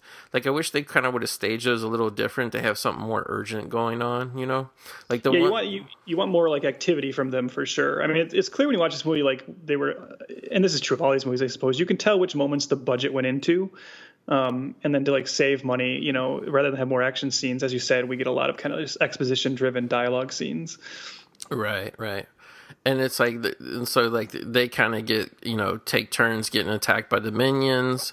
Um, finally, like I say, like the next kind of like, you know, like the, like everybody else gets killed off one by one. Eventually, the one nerd escapes. Uh, Michelle Bauer, and I thought this was weird too. Like Michelle Bauer, like the nerd escapes, like he's tired of just being raped over and over by her. Um, I mean, they never actually technically have sex, but it's just constantly this. And I felt bad for Michelle Bauer, the scene where she takes his shoe off and bites his like foot sock. Like I was like, whoa! Put this sweaty guy's sock in your mouth. I mean, according to the commentary, that was just all her. You don't have to feel bad for her because that was just all her. Like That's she, what- that's just she was game for it. And she was just it, doing, yeah. So yeah, he gets attacked by the minions, and he gets kind of like it's kind of a cheapo special effect, but he kind of gets his face burned on the in the kitchen area of the bowling alley. So he gets off. So like really, the majority of this movie is kind of like Spider and Calvin trying to survive, and then basically Babs is on her own, and eventually like they do catch up with Babs. Like there's kind of like a cool combo moment where um Babs like takes the one girl who's a minion and like throws her into the like through the bowling machine, and uh, Calvin and uh, I won't say it's Spider actually does rolls a bowling ball, and again like the budget shows a little bit because like I thought we were going to get like a great splatterhead effect when this happened, Trev, but it just totally kind of happens off screen, unfortunately. Yeah. They they bowl the ball down and hit her in the face, but you never actually see it. It's just kind of And if- implied. And if you're wondering the sense of humor that this movie is working on, the level of it, uh, the other girl who's named Taffy, uh, she is pulled apart so that they can say it's a taffy pull. Yeah, right, right. And so yeah, like I like that little scene though, like the behind the lanes of the bowling alley where where uh, Babs kind of you know gets confronted by the imp, and the mm-hmm. imp. I say the imp is pretty good. Like unless there's a shot I'm forgetting, he's really not like a fully mobile puppet. He's basically a hand puppet, wouldn't you say? Oh yeah, for sure. Yeah, I don't think you ever see him like walking or anything. They didn't No. even like. Sometimes you watch one of these movies and they do like the separate like leg rig to just have on Right. screen, but Right. they No, we don't even get that. But but one thing I, I did want to give him credit for for only having a hand puppet. Like they do. Did you notice they did some really cool tricks where he kind of like leans into frame, out of frame, whatnot, to make it seem like he's got some movement going on. because they could have just totally cheaped out and just did like he just pops into you know out of thin air into something or something but like no he's he's kind of like on the move it's implied. And like yeah this is where i feel like this is like i don't know how you what do you feel about this scene where like babs kind of wins? She's kind of like yeah fuck you imp or whatever she says like you know she she we think they've they've killed the other minion girl. And uh uh, our great here says like, "Oh, it doesn't matter. She's dead. I'll just make you whatever." And then he just instantly converts Babs into a, you know, Yeah, I mean, I like that Babs gets turned into a villain because I think like she looks great when she becomes like the kind of Yeah. like the evil punk and everything. But I do think to, this could kind of go back to what you were saying about the the slow portion of the movie. Is I I feel like you really want to see Babs and Spider interact more in this movie. Yeah. because they kind of don't, and I think those two characters obviously would like not get along, and I think that would be like, a good driving force through the middle of this movie if those two had to work together for a while. Yeah, because like you know, like like she ne- Babs never made a wish. Well, I guess the the Minion girls never made a wish either. But it just like I, in this particular moment in particular for me, it's kind of just like ah, the game kind of feels rigged now. You know, like I, I like I would have liked a better setup. Like I do like that Babs gets converted into being evil, but um. Yeah, I just wish it would have happened in kind of a cooler way. But but that kind of leads to a great action scene where Spider and Babs fight, and like, how would we describe Babs' new form? It's like almost like a kind of punkish leather dominatrix. What you say? Yeah, I'd say so. Um, definitely, definitely like dominatrix, like uh, leaning. You know. Yeah, and like I don't know what the deal was with Robin Rochelle. I don't know if she was like a no nudity type actress or what, but I mean, I thought she had the look to be a scream queen for sure. Yeah, I mean, I, I I hate talking about like negatively about anyone, and it's it's Yeah. super unfortunate, as we said, that unfortunately she actually took her own life uh, later on uh, Yeah. from she had depression and stuff. But I also know that this fight scene between the two of them, uh, apparently, uh, she was kind of uh, drunk while filming Oh, okay. scene, and was, got actually too rough with Linnea Quigley, and and Linnea Quigley didn't say anything because she's a professional, but after Yeah. the fact, went to the director and said, "Hey, just so you know, she was uh, really like roughing me up, and I could I could kind of smell the, the booze on her." So I think, unfortunately, I think even at this point, Rochelle had some some demons that maybe got in the way of her career. Yeah, yeah, yeah. I heard. I had just read that she had a drinking problem, but I didn't really know like that was something that really spilled into like on the set type uh, incidences. But yeah, like it's pretty cool, and like we kind of get like a Molotov cocktail thing here that they have going on. I guess there was also earlier too. There was like a weird thing where they're just trapped in like a stock room at the bowling alley, and they just randomly find a handgun. What did you make of that? Yeah, you think they could have just got that from like Buck Flowers or something? There could be like a, a better explanation, or it, or I mean, I was gonna say introduce a mall security guard, but that would require paying another actor. So Well, I would totally have bought it if she just would have found it like under the cash register while she was robbing the place. Like I feel like you could have slipped it in then, you know what I mean? But yeah, but yeah, it, it was weird. But yeah, there's like kind of that cool fight uh between Babs and Spider and then like yeah, like like they burn her up whatever. And good then, burn effect too. Yeah. And then basically man burn. yeah, it like what what what is it like just the like all of a sudden they cut to the guy in the full burn costume type thing? Yeah, I was gonna say it's, it's. I mean, when I say stunt man, it's like it's definitely like Robin Rochelle turns into a man Yeah, and gets yeah. set on fire. But It's kind of like the end of Halloween 2, where Michael Myers all of a sudden has a much bulkier jumpsuit on when, he, when he catches on fire. But yeah, and like at this point, like we have, um, it's pretty late into the movie that we kind of get the expository backstory where Spider and Calvin bump into Buck Flowers and uh, or Buck Flower, and like he explains that like you know there there was this guy who you know used to come to the bowling alley way back in the day, like I guess it was supposed to be like the fifties or sixties, and like he became a perfect bowler and he was awesome and you know like me like it was basically i guess he had the power he had the wish from the imp or whatever and like in order to cheat the imp he had trapped him into the bowling trophy. So like we find out the imp has been sitting in this bowling trophy for like decades at the bowling alley you know hmm. And it's kind of funny too where he's like he you know buck is like and you you let him out? Why'd you let him out? It's just like dude that was uh i don't know how that held that imp because that thing fell like what did you say maybe three feet onto the floor and completely Yeah. bust open. So yeah. So we come into like you know basically the final showdown of the movie and you know There's there's a there's a great stunt where uh, Calvin's actually able to uh, get outside and get to the car, and, and you know he's trying to get the the getaway car, and the uh, spider's dealing with the imp, and uh, unfortunately the minion is in the back seat, and you know he's trying to drive the car. He gets attacked. He flips the car over. It was an amazing car stunt. I like I was blown away because I didn't think this movie had the budget to pull something like this off. Yeah, and it's fun, like again, listening to the commentary, like being reminded of like the ingenuity of these directors, like DeCoteau and Fred Olen Ray, who are you know just becoming like pros and making these kind of low budget movies and everything, and and hearing them talk about like when the you know they had to get a car because obviously they're going to destroy whatever car they had, and the person going to get the car asking him like what do you want and him just saying i don't know just like make sure it's a white car because since we're filming mostly at night uh, it'll like it'll show off better and yeah. like we don't have many lights to work with and just like that thought just tells you like oh that's an indie filmmaker right there yeah. you know and I, I and you know a lot of times it would be because the car would get destroyed or something but i kind of miss like old not just genre movies, but just old lower budget movies in general. Could be anything, a comedy or anything, where just everybody drove old cra- crappy cars. I kind of hate when I watch movies now. It kind of like makes it feel fake to me. Like if you notice movies, TV shows now, Trev, everybody has a car that looks like it was like, you know, they bought it in the last three years, brand new. You know what I mean? Yeah. Whenever I see a car in a movie, though, especially this era, that looks like the car here, and just that general style of like that that boxy like yeah. kind of car, long. I always. Car. Ex- uh, yeah, I always expect it to suddenly turn into the famous Troma car crash because that's yeah. just what I, I just always see in my head with that car. Yeah. So like yeah, so basically what happens is while that's going on, and and I think the imp had his best line where he's like he's like he's like monster in the back seat. You fell for the oldest trick in the book. Ha ha ha. Which this is just a side note because it kind of changes depending what lighting is on him. But what color do you think the imp is? Is he uh, is he gray or green or brown? Yeah, he looks he looks gray. There's even a couple parts where he looks purple, but I think yeah. that's clearly just just lighting. But yeah, he definitely. I, yeah, I couldn't tell if he was gray or green either. Yeah.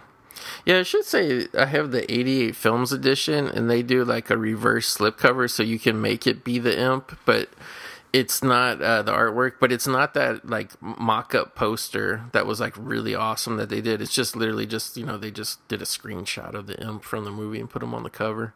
But uh, but yeah, so Linnea, what was it like an old tobacco can she gets them in? Uh, yeah, I believe so. That's what it looks like to me. But it's really big. It kind of almost looks like a big cookie. Like or like, it looks like a maybe like a it almost looks like it's gonna be like a Jack in the Box or something. Yeah, it does. So she basically just you know low budget. She just like you know takes the lid off, puts it down on top of him, traps him in, and then basically like it kind of just hard cuts a little. Well, she goes outside and makes sure Calvin's okay, and she has the imp in the in the can, and you know he comes out of the car, he's okay. So like and this is where I was really like, really? After all that, I know you're gonna say yes. yeah. So, so it turned. I'm assuming this is how she got to the bowling alley. She has like a little kind of rinky-dink dirt bike. It's almost like a moped, but it is a dirt bike. And she kind of tells Calvin to get on. And I think that, I, like, like I even had this like weird fake. uh uh, Sinbad Kazam memory, like fake memory of a movie, where like I thought that they went and threw the imp into like a dumpster, but no, like they just drive away on the dirt bike. You know, there's like the moment of like Calvin's like, "Where are we gonna go?" She's like, "Back to my place." Like you know, she's like she's gonna break him off a piece or whatever, and like kind of ride off with a happy ending because you know he's a nerd and he's gonna mm-hmm. get to be with this hot woman, whatever.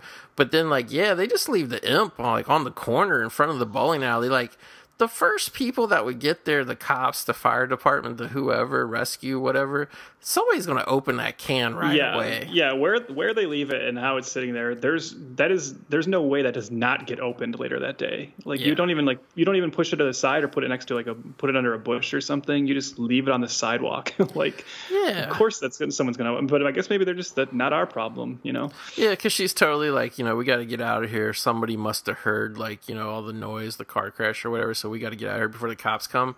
But like, I mean, even if you just threw it in the woods, that would at least buy you maybe a couple weeks, a couple months before somebody found it and opened it. But you're guaranteeing this shit's going to get opened. right now, do you away. think that was like laziness, or do you think that was meant to be sequel bait? You know, every time I watch the movie, I take it as laziness just mm-hmm. because like they, they they you know they drive away and they want they like intentionally want to end the movie on focusing on the can and, and the imp being like come on let me out now. Oh it's so cramped in here. I'll be a good little imp. So like i feel like they really just did it out of convenience to get to that beat of the end comedy of ending the movie on the imp's silly voice. But yeah i mean Now, do you know that in a non-COVID world, we would have a sequel to this movie right now? Really Are you aware of this? i saw a listing so- for a so a part couple- two but not Yeah, so a couple a couple years ago, Full Moon started a project which I, you might have heard of called the Deadly Ten, yeah where they were going to make ten new movies, um, make them very quick, very cheap, and the whole thing was that like if you're a part of their like subscription service or whatever, you could like kind of follow along with the production of the movies online, and then those people would get like first dibs to like the digital downloads of the film. Uh, and they made, I think, three of them, and then like they were supposed to do like two or three more last year, but of course COVID messed everything up. And I'm assuming they'll get back back going on them because they've, you know, they've I believe they're funded and everything. And they they already announced them all. But one of the ones that was supposed to be filmed last year was Sorority Babes and the Slimeball Bowl-O-Rama 2, uh, co-directed by David DeCoteau and Brinke Stevens. And it's I think the subtitle is even The Imp Returns. So I, I assume it. I I mean I I assume it's still going to happen, but but who knows when. Do they have Dukey on board to do the voice? I hope so. I, mean, I don't know how you, how you do it. I'm going to make a prediction uh, about Sorority Babes too. Is I think there's going to be a second imp, a female imp, and there's going to be some imp love going on. Oh boy, That would be my hot hand puppet on hand puppet action. exactly. But yeah, like like this movie blew me away the first time I watched it. Just really more the wildness, the scope and scale. Like it, like it's definitely a couple notches in budget below like great uh, mall classics like uh, you know uh, uh, Chopping Mall or even like Night of the Comet or whatever. But like I, I like the B movie ish feel. I think it works for this movie. I, I think there's like enough of a budget and a slickness in the filmmaking here to where it is a quote unquote real movie, but it also feels like a drive in movie at the same time, if you know what I mean. Yeah, I think in, in that realm of like drive-in B movies, this is kind of like one of the ultimate examples, right? Like kind of everything you want from this kind of movie is here. You got the the cheap monster, you got the corny humor, you have the exploitive nudity, you've got the hot girls, you've got the uh, the nerds, right? Every uh, you got a actual one big stunt. You know, you got a stuntman set on fire. This this really like checks a lot of boxes in this realm. Yeah. It's a crowd pleaser. Yeah, for sure. And like I get, I get, yeah. Like we said, it, it's hard to say which one is bigger, this one or Chainsaw Hookers. But I, I feel like this one, at least when you watch it, it, it has more of an epic feeling. And I'd say if you can, like you as you alluded to, um, check out the uh, the last drive-in version on on Shudder because you Yeah, get like you know the good. movie and you get some some genuinely interesting cut-ins from from Joe Bob. And I don't know, sure. um, does your so I have the the full moon Blu-ray of this. Yeah. Um, which I believe is still readily available. Does the 88 Films Blu-ray also have um, the? Because this has a feature-length making of that is actually longer than the movie Yeah, on the full moon one. Yeah, it does have that. Like, I think it even has the same menu as the full moon because even though the because I have the full moon of Chainsaw Hookers, and that menu looks exactly like the '88 films of this. But like, yeah, it does because like I don't know what happened. Like when I was playing it uh, last night, I started to watch a little bit of it, and it um like like it seemed like it had like commentary over the documentary. It was weird. I don't know if just my player was messing up or what. But yeah, because because he can't because I checked the the runtime of it and it was like way longer than the movie because I thought I was just turning on the commentary because like I said the menu's a little janky. But no, it was like it started out and it was like I checked the runtime. It was I believe two hours and sixteen minutes, and I think Yeah, the movie is only like eighty four minutes. So yeah, it's yeah, on it's there. called Tales from the Bowling Alley. It's funny because the, the the case listed as a featurette, but it's it's it's Right. very very long. Um, basically, longer just they the just had someone on the set at all times with the camera, like filming everything. yeah. And it's I always think like those making ofs. I love like the Troma making ofs, and then stuff like this where these making ofs are so fascinating. We get to watch like a these low budget movies that were made in like a week. You know, to watch like the, what the the talent it takes and just the ingenuity. Uh, I love that kind of stuff. Yeah, because uh, uh, DeCoteau, uh, he, like he kind of like introduces that the way that this documentary came out, like all the behind the scenes footage was he had a f- he had a friend who to make a living taught film at like a university all year. And then the summers this guy would go out and like make a b movie or make a documentary. And he came to the set of uh, sorority babes to kind of document everything with the intent kind of like a roy uh, frumkes type thing where like he was going to make it into a material to a, to show to his students about hey this is the way like a low budget film set works whatever. I was going to say i kind of have like a rick dalton experience with uh, David Dakota, like like Rip how his throat out. yeah, rip his throat. No, like how Rick Dalton, like he thought his name in the the mo- the TV show was Dakota, and then the little girl's like, "Is Dakota two or whatever?" What? How do you say his name? Because I've heard even on the documentary, I've heard people call him David Dakota, Daco two, Daco, like how? What's the right way to say it? I could. I mean, I don't know for sure. I've never met him. I've always I've always said Dakota, but Yeah, uh, Dakota. but yeah, I that's don't what I always thought it was. I'm shocked I haven't met him. Uh, given Yeah. all the you know the, the people in this like B movie realm that I have met. But Yeah. So you you've been to some conventions. Have you met any of the uh, three ladies that we're talking about today? I've met Linnea Quigley. Um, She's the she's the only one I've, I've met. Uh, very nice. Uh, I didn't uh, I, I didn't get anything from her. I think that was one where like all my money had already uh, Right. been used by the time I got to her table. But but chatted with her very briefly. Just told her. I, I think at that time I was just like really like Return of Living Dead. You know, she- she's heard 300 times. You know, 300 times that- day- that morning. day, Yeah. yeah. um, but yeah, uh, she was nice. It was cool. Nice. We're always nice.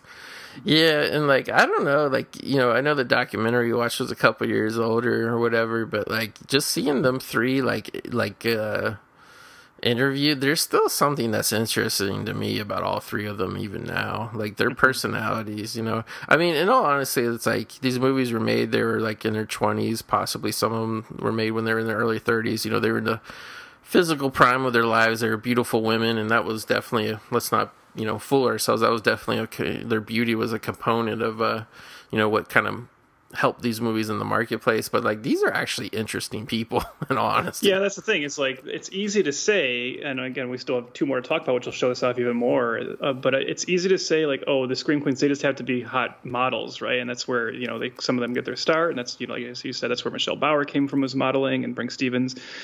But there, there's no shortage of hot women who want to be in movies in LA. So the fact that these three worked this much and got this reputation and have documentaries about them and have cult followings now, that's that goes beyond being hot. That's like a that's a charisma on screen, and that's like um, you know great interaction with the fans and just a passion for the genre. And as you just said, just seeming like interesting, fun, good people. Yeah, for sure. So moving on to um, the next one, Hollywood Chainsaw Hookers. This one, now we're switching. Um, two out of these three were directed by Dave DeCoteau, but this one is actually from a different director who's a, kind of friends with him, Fred Olen Ray. Fred Olen Ray, like, like I really, I've seen some of his movies. I know he's very notorious for making a lot of movies, making them cheap, making them quick. Like I know in recent years there was a lot of discussions about one he made called Evil Tunes, which was briefly. I like Evil Tunes. Yeah, Evil Tunes. Yeah. yeah, I haven't seen it, but it looks interesting. I want to see it. But yeah, like like he like, and I think you know maybe it's just because I sat down and watched all these over the course of a week, and you know I was able to kind of you know watch them you know back to back almost. Like I think like immediately you can tell he has a different directing style than David DeCoteau. And do you mean that in a good way or a bad way? Because No, like like I would I would say like uh and I mean uh, well I personally prefer DeCoteau's style, but it, but I, but I I feel like whereas like I feel like DeCoteau is like more of like a Roger Corman esque director. I think I I think of Fred Olen Ray as being almost more like a wild throw it all up there in the screen Russ Meyer type of director.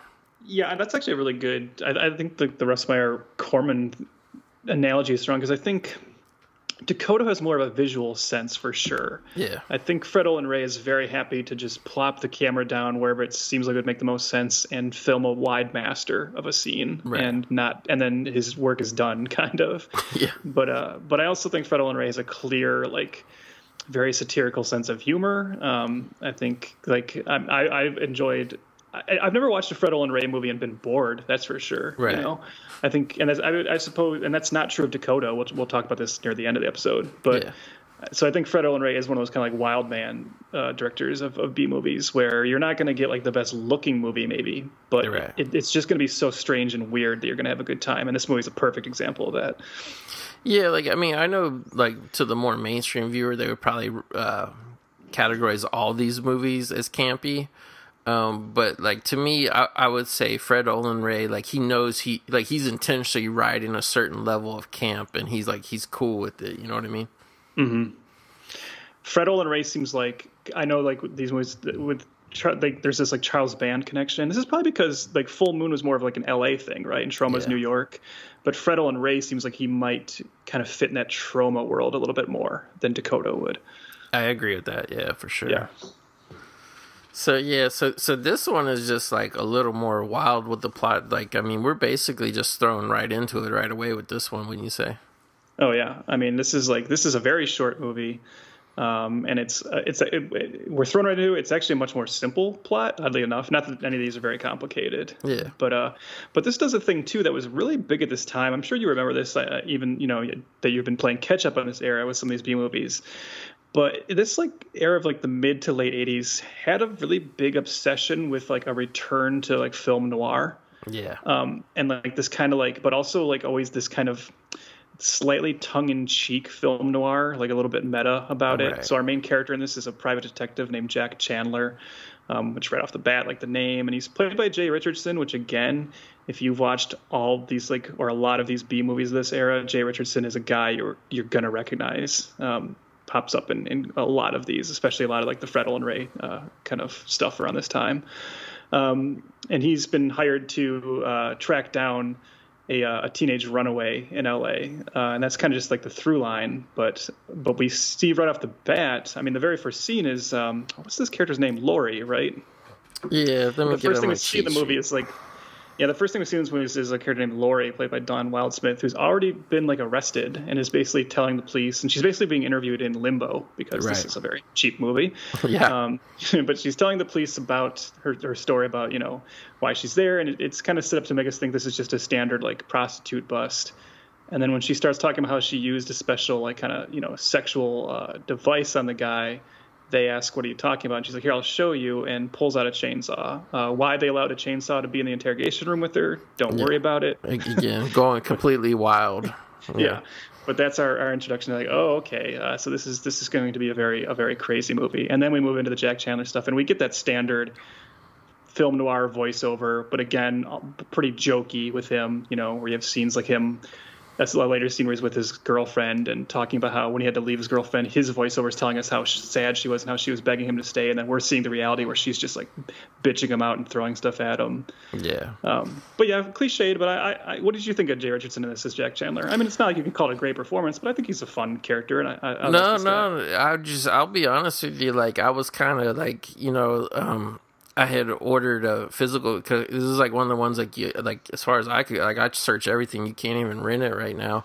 So I was like, I tracked down. uh the, you know the physical copy and i was like waiting for it to get in their mail and i watched the trailer on youtube i was like holy shit i think i'm to be all about this movie like i love the look of it and everything and then when i sat down to watch it like the thing that like really sold it on to me is the uh is the like you said the the detective thing and like that was weird too because like i don't know if blade runner is what kicked that off but then like later trancers came and so you kind of had like the sci-fi film noir but then just like the regular film noir came back because i remember they did a series of tv movies in the late 80s i think with stacy keach they brought mike Yeah, hammer Mike back Hammer. Yeah. and plus obviously there was stuff that was kind of film noirish a little bit on tv like Armand Assante made a Mike Hammer TV movie too. They did like I Did the? Jury again with him. Yeah. Wow.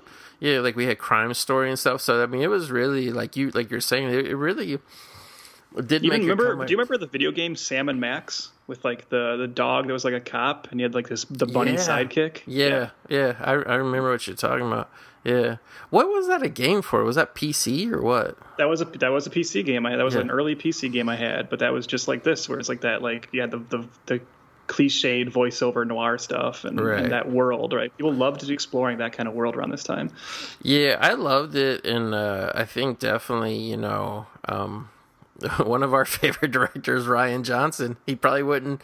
He probably would never got to make Looper Last Jedi if he didn't. Because uh, like I remember when when Brick came out, like people weren't like, "Oh, Rian Johnson." It was like, "Oh, film noir is back." You know what I mean?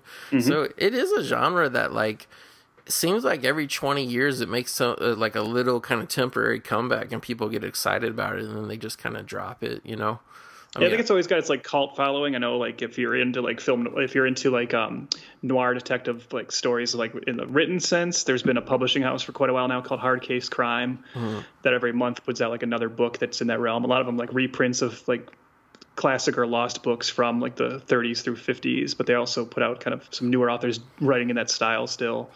Uh, Max Allan Collins is still writing new Mike Hammer books, so I mean, it's it's still it's it, I wouldn't say thriving, but I think it'll always have a, a fan base. Yeah, Jay Richardson is Jack Chandler. It's pretty obvious the yeah. reference there. You know what I mean? But yep. no, like I I was all about it, and to be honest, like n- not that I was um you know not that I wasn't excited to watch the movie anyway, because like you get Michelle Bauer, you know, topless hacking people with a chainsaw. Like I'm all about that craziness. But like uh but like yeah, like that level of like the film noir element, like it honestly like it made the film like a whole new level of interest to me. Like as opposed to if it was just like a generic you know, male nerd college character or whoever it could be. You know what I mean? Well, right. Because I, I, think one of the most interesting things you can do with film noir is always butt it up against another genre. Yeah. Um, I don't know if you've ever seen uh, the movie um, Cast a Deadly Spell with Fred Ward. No, we talked about that, but I still didn't. It's, yeah, uh, it's actually it's on HBO. Max yeah, it's on the Max. Yeah, it's it's it's literally in my watch list, but I'm just so yeah, definitely swamped. you're gonna love it. Yeah. So definitely check it out. But that's like taking like you know a film noir world and mixing it with like black magic. And here, you know, what starts is just a film noir. I mean, that's the thing is like it looks like it's just a film noir. Then you realize, okay, well, it's also about these women, these prostitutes who are killing people with a chainsaw, and that could that's enough, right? That's enough for a B movie. And then to take it to the next level and say, well, actually, these women are involved with an Egyptian cult of right. people who worship chainsaws. Like now you're getting into like this is what we're talking about the Fred Olen Ray thing, right? This is just like yeah. hat on a hat, but in a good way. Just keep taking it one step crazier every chance you get.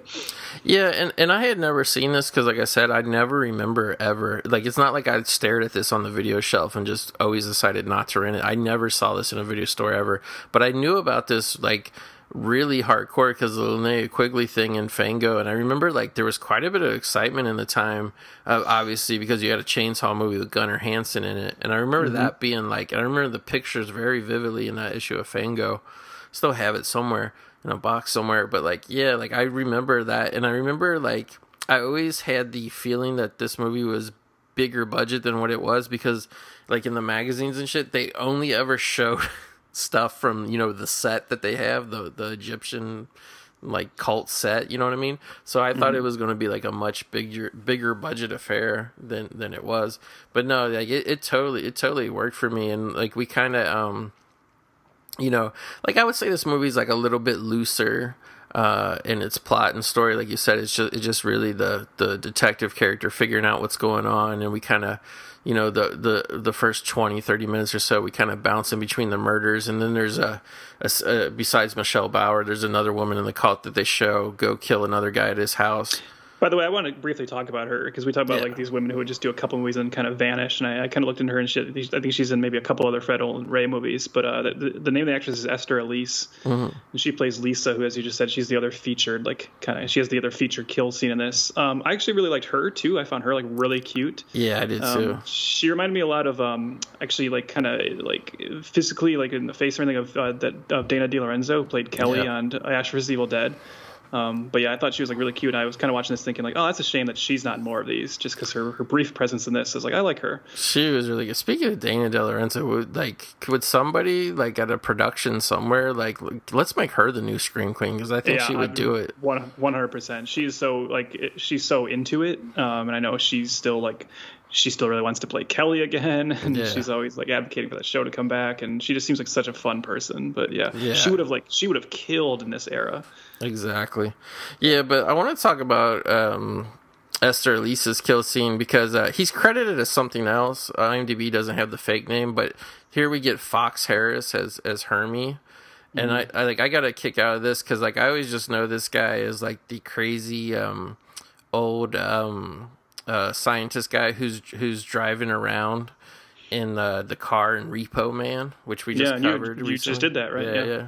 And unfortunately, uh, it, it saddened me because I was like, "Oh yeah, like I, like what else did Fox Harris do?" And sadly, he died the year that this came out. He died a couple days after Christmas, 1988, Mm-hmm. of uh, lung cancer. So like, I'm not sure if this was his final movie, but like, yeah, it's one of his. It's his. not his final movie. He definitely had he had more stuff in the can because he Yeah. has like uh, looking at him now. He had a few- he had a few movies that came out in '89 and even in the '90s. Still 92, having stuff come out. Yeah.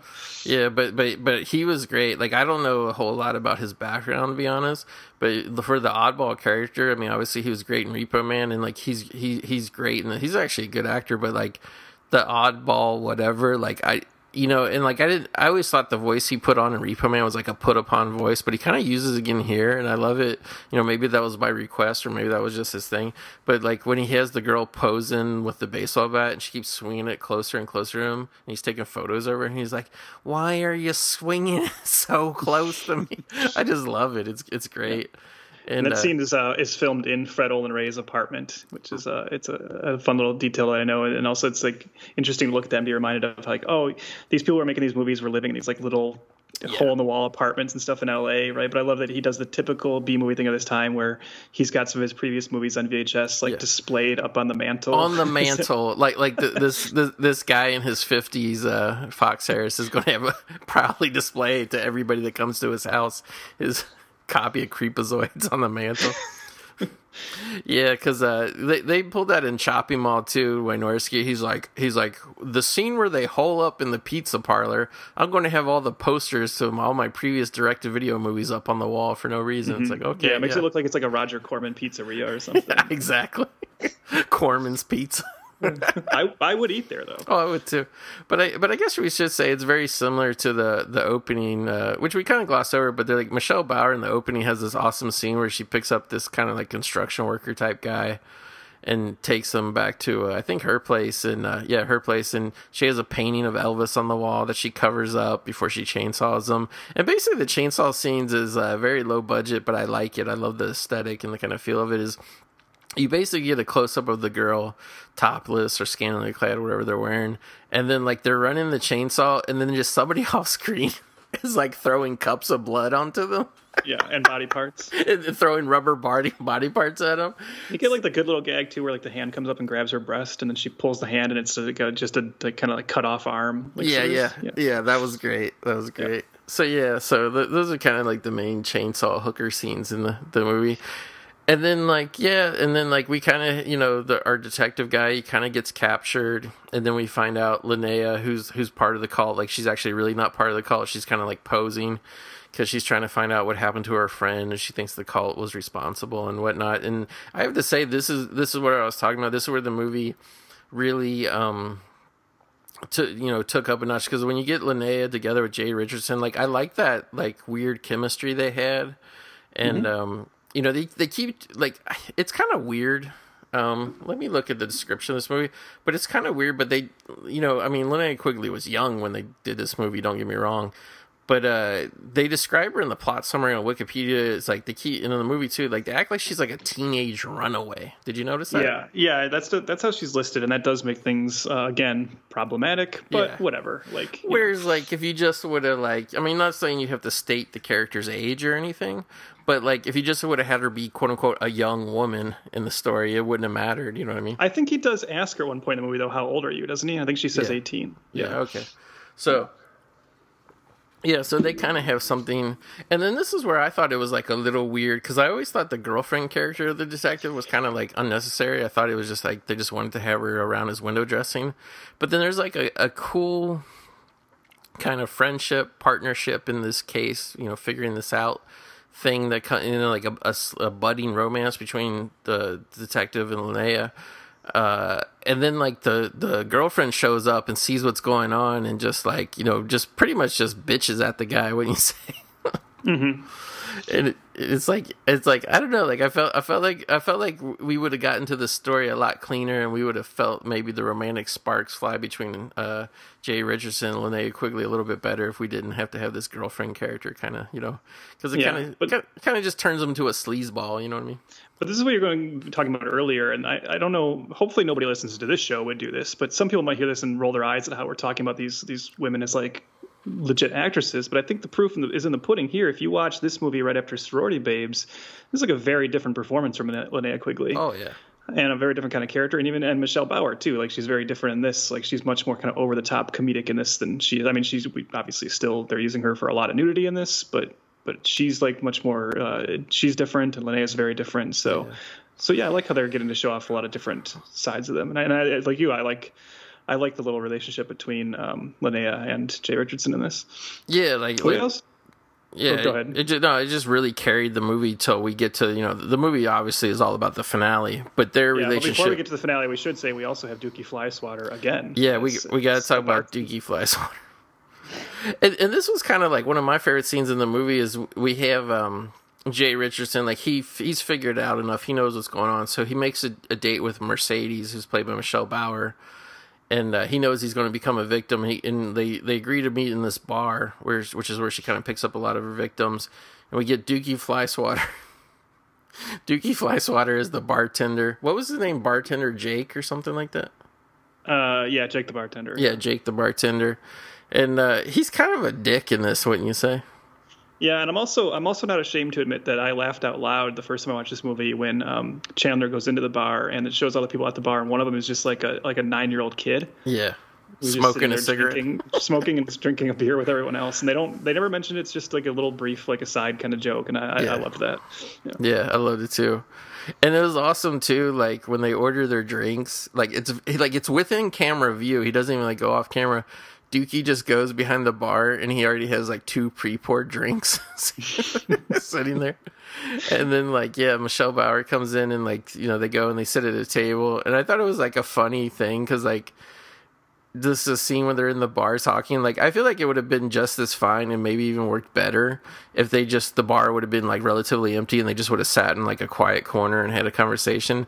But you know to try to make the movie not seem so cheap they kind of scatter a handful of extras around. So like on the tables to the next to them you just get like these bored what look like crew members just sitting around in the background mm-hmm. of the shots. But yeah, but I really like that scene too because you know he he was really playing it like the the the gumshoe detective and all that. But uh, but yeah, like like uh, we never thought you know, but like Dukey Swy- Flyswatter, he's he's all about he's all scattered throughout these three films for sure. Yeah, I think, honestly, we could have we could have just actually had this be a Dukey Flyswatter show, and it would have been the same three movies. We would have been fine. Yeah, I've been I've been like uh, you know wondering how to title this. I think I'm just going to go with Dukey Flyswatter retrospective.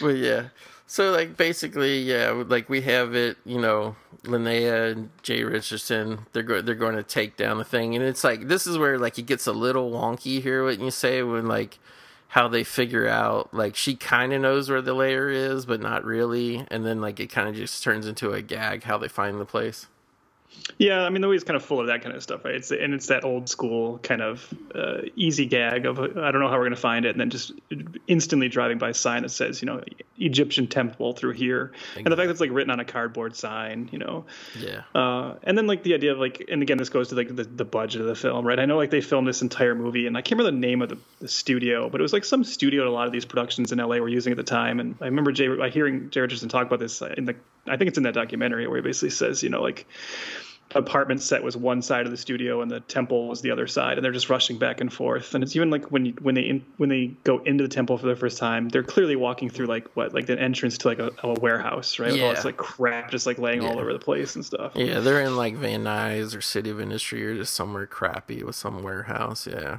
Yeah yeah so like they go in there and it's like pretty much you know what what you think would happen. It's like it's like uh they get they kind of get captured and, and we haven't talked about we should, probably should here we should talk about Gunnar Hansen as the master. Yeah who he- runs he- the he's kind of like for lack of a better term, he kind of just like masturbates in the bushes while the girls are doing their killings. Like he's always, he's not really like a shot caller as the head of the cult, and I'm sure this had to do with like they probably didn't have too many, like uh, you know, days to film with him. Because so it's not really like you get him sprinkled throughout the movie commanding that the girls go out and kill. It just when they do kill there's like literally like a shot of him in the bushes nearby like lurking and being menacing wouldn't you say? Yeah, I mean he's clearly there because they eventually just want the shot of Gunnar Hansen holding a chainsaw, and they want him on the cover to say, "Hey, it's Gunnar Hansen in our chainsaw movie." Right. And I, I would say he kind of underplays the role a little bit, but I, I don't know if you feel this way. Go, it was it was kind of I, I liked seeing him in this. I actually do like him in this, even though it's not like yeah, I wouldn't again I wouldn't call it an incredible performance or anything. Yeah. But the thing I've always felt about Gunnar Hansen, and I discovered this when I first got Texas Chainsaw Massacre back on Laserdisc back in the day, and listened to the audio commentary. Gunnar Hansen just has such a soothing, pleasant voice. Yeah Like there's just something about listening to him where you just you can just tell how actually. And I, I've always heard this. uh, He's not one that unfortunately I was never able to meet, and unfortunately he's passed now. yeah But every story you hear about him was just like what a great, gentle guy he was, and I think that just comes across in his presence. So it's interesting to see and know that he was Leatherface, and then to see him play like this this killer here. But there's just something about his voice that I that I like. I don't know. I just I I, I I'm glad he's in this. No, for sure. And like uh like yeah, I always heard like the best things about him. Um I kind of knew a guy uh who made a couple low budget movies in the late 90s, early 2000s and uh one of the movies he made, he had Gunnar Hansen Hansen in it and he just he just uh, raved and raved about like the experience he had, you know, working with Gunnar and how how just much of a nice guy is. And like I've read stories, and um, I remember somebody saying like they met him at like pretty much like a flea market doing type situation, doing autographs, and like he was just like the coolest guy, and you know would sign anything you want to sign, take pictures with you and stuff. And like like like I think he was kind of doing that like on his own as a way to like you know make some make some bucks. Like really even before the horror convention shit started, to be honest with you. But like yeah, I mean it just. You know, and he had done some other movies like uh, you ever see that mosquito movie he was in? Oh yeah, yeah I've seen Mosquito. yeah, yeah. I actually that that actually was one I could I did find on the uh, the sh- the shelf of the mom and pop uh, video Yeah, store. there was a. Uh, are you familiar with Chainsaw Sally at all? nah, like just the title, but that's it. Yeah. So like Chainsaw Sally is kind of like uh, I think the movies from like it's well the movies are from the early 2000s. Let me see if I can 2004. Okay. Uh, Chainsaw Sally is a character. Um, Jimmy O. Burl is the writer and director, and his his wife April Burl plays Chainsaw Sally. And they did like one movie, and then they actually spun that off into uh, a Chainsaw Sally TV show that they were kind of doing on the web, and they did like two seasons of that, and then a special, and then they actually had signed a deal with El Rey to do an animated series. Wow. And unfortunately, that never happened, and of course now El Rey is going away, and I think they're tr- still trying to make a third season of the show. But uh, but anyways, the the original movie. Uh, he Gunnar Hansen's in that as Chainsaw Sally's dad, which of course, again, right? Like if we're gonna make a Yeah. movie about a character with a chainsaw killer, who can we have play the dad? And same general idea. Let's bring him in, but he just seems he seems to actually be enjoying being there. And then again, I've heard on the commentary they talk about like how nice he was and like what a kind of father figure he became on the set in real life. So yeah, Yeah, yeah, Good sure. guy. Yeah, and it's it's kind of funny. Like, I mean, he did do stuff obviously after Texas Chainsaw, which I mean, obviously we should say like Texas Chainsaw Massacre is like this giant thing in the world, but it really wasn't when they made it. It was like almost like a student film type situation, and uh, like yeah, he obviously did other stuff throughout the years, but like yeah, I wish he could have like you know. Been, he kind of could have cashed in a little more and like been in like some more prestigious projects because he was such like kind of a cool and enigmatic guy and like you know like like obviously you know maybe it's just that thing of like he, his most famous role was something where he wore a mask and whatever but like like just him as a person like i agree completely. Like even this movie in all honesty like you kind of like it's cool that he's there and it's like i know what you're saying like if you're gonna do it might as well get him but like you mm-hmm. kind of feel like he's wasted at the same time or at least i did when i watched it. Yeah, yeah. Like, like in all honesty, that's probably the only real negative I have about the movie. It's just kind of like, yeah, you kind of feel like, eh, it's kind of a missed opportunity. Mm-hmm. But uh, yeah, like I don't really even know to, how to describe like the last final kind of bit of this. Well, they get like, so we get to like, goes they've been- nuts. they've been captured and they they tie up uh, Jack Chandler, um, and they kind of like it's like it's sincere. They kind of like brainwash Linnea Quigley into like rejoining the cult because then we get, of course, the famous um, Virgin dance of the dueling double chainsaws, where uh, you know, if you've, if you've seen pictures of Linnea in this, it's probably this sequence because uh, they, you know, she's actually inside a tomb, which apparently this is the tomb from Vamp, and it still has like uh, Grace Jones's like face on it. Uh, but when they open the tomb, she's in there fully nude, but kind of body painted. Yeah. In a way where I've I've read about how they would sometimes show this movie on TV and like not realize she was naked and Right. not crop and not crop this at all because you can kind of look at it like if it, probably especially in bad resolution, you know. Yeah, well, like I. I want to say Fangoria showed pictures of her like that, and I never realized it wasn't some Mm-hmm. type of thing that she was wearing. Like it looked like some type of like wraparound cloth thing. Yeah. But but I mean, Thankfully, once you have the Blu-ray, it's a little more. you know, once, the Blu-ray, you can see the nipples, everything, yeah, for sure. But like I like I have to say, like uh, the the the whatever you want to call it, body painting, like it's really well done. And I, I do want to point out for a fun little detail for anyone who takes our uh, advice and goes and watches this afterwards. Um, apparently, because of the, the way the scene is shot, she had to start the chainsaws up while she was in the tomb. And of course, you know, chainsaws produce smoke. Yeah. And the smoke started to fill the tomb, and she started to get lightheaded. And you can notice that when they open the tomb and she steps out, she actually stumbles because she's Right. kind of like uh, she was like losing consciousness in there. Yikes. yeah, like like do you know really like what's up with the chainsaws in this movie? Like are they really running? Are they bladeless? Like what do they do? I was like looking at it. Doesn't it look like they are? They do have the blades. I was like kind of con- I was like kind of constantly surprised that they had the women actually swinging around what looked to me to be just fully running chainsaws. I mean, maybe there is like some kind of trick to it, but because you can often tell in movies, especially in low budget movies, when they remove the chain, Right. and they, or they move the blade, and like that, it they always looked like fully like equipped on to me in this one. But Yeah, yeah, it was it was, hard to tell, like, because it looked real, but then it was just like they, you just in your mind you're thinking it can't be right. like you know, good thing, good thing we were talking about Linnea Quigley getting in that shape and being toned because she has to Yeah. swing two of these things around during this dance sequence. yeah, chainsaws are even smaller chainsaws are you know that's why they kind of miniaturized them over the years. It's like they're very hard to wield, like even for a mm-hmm. man, you know.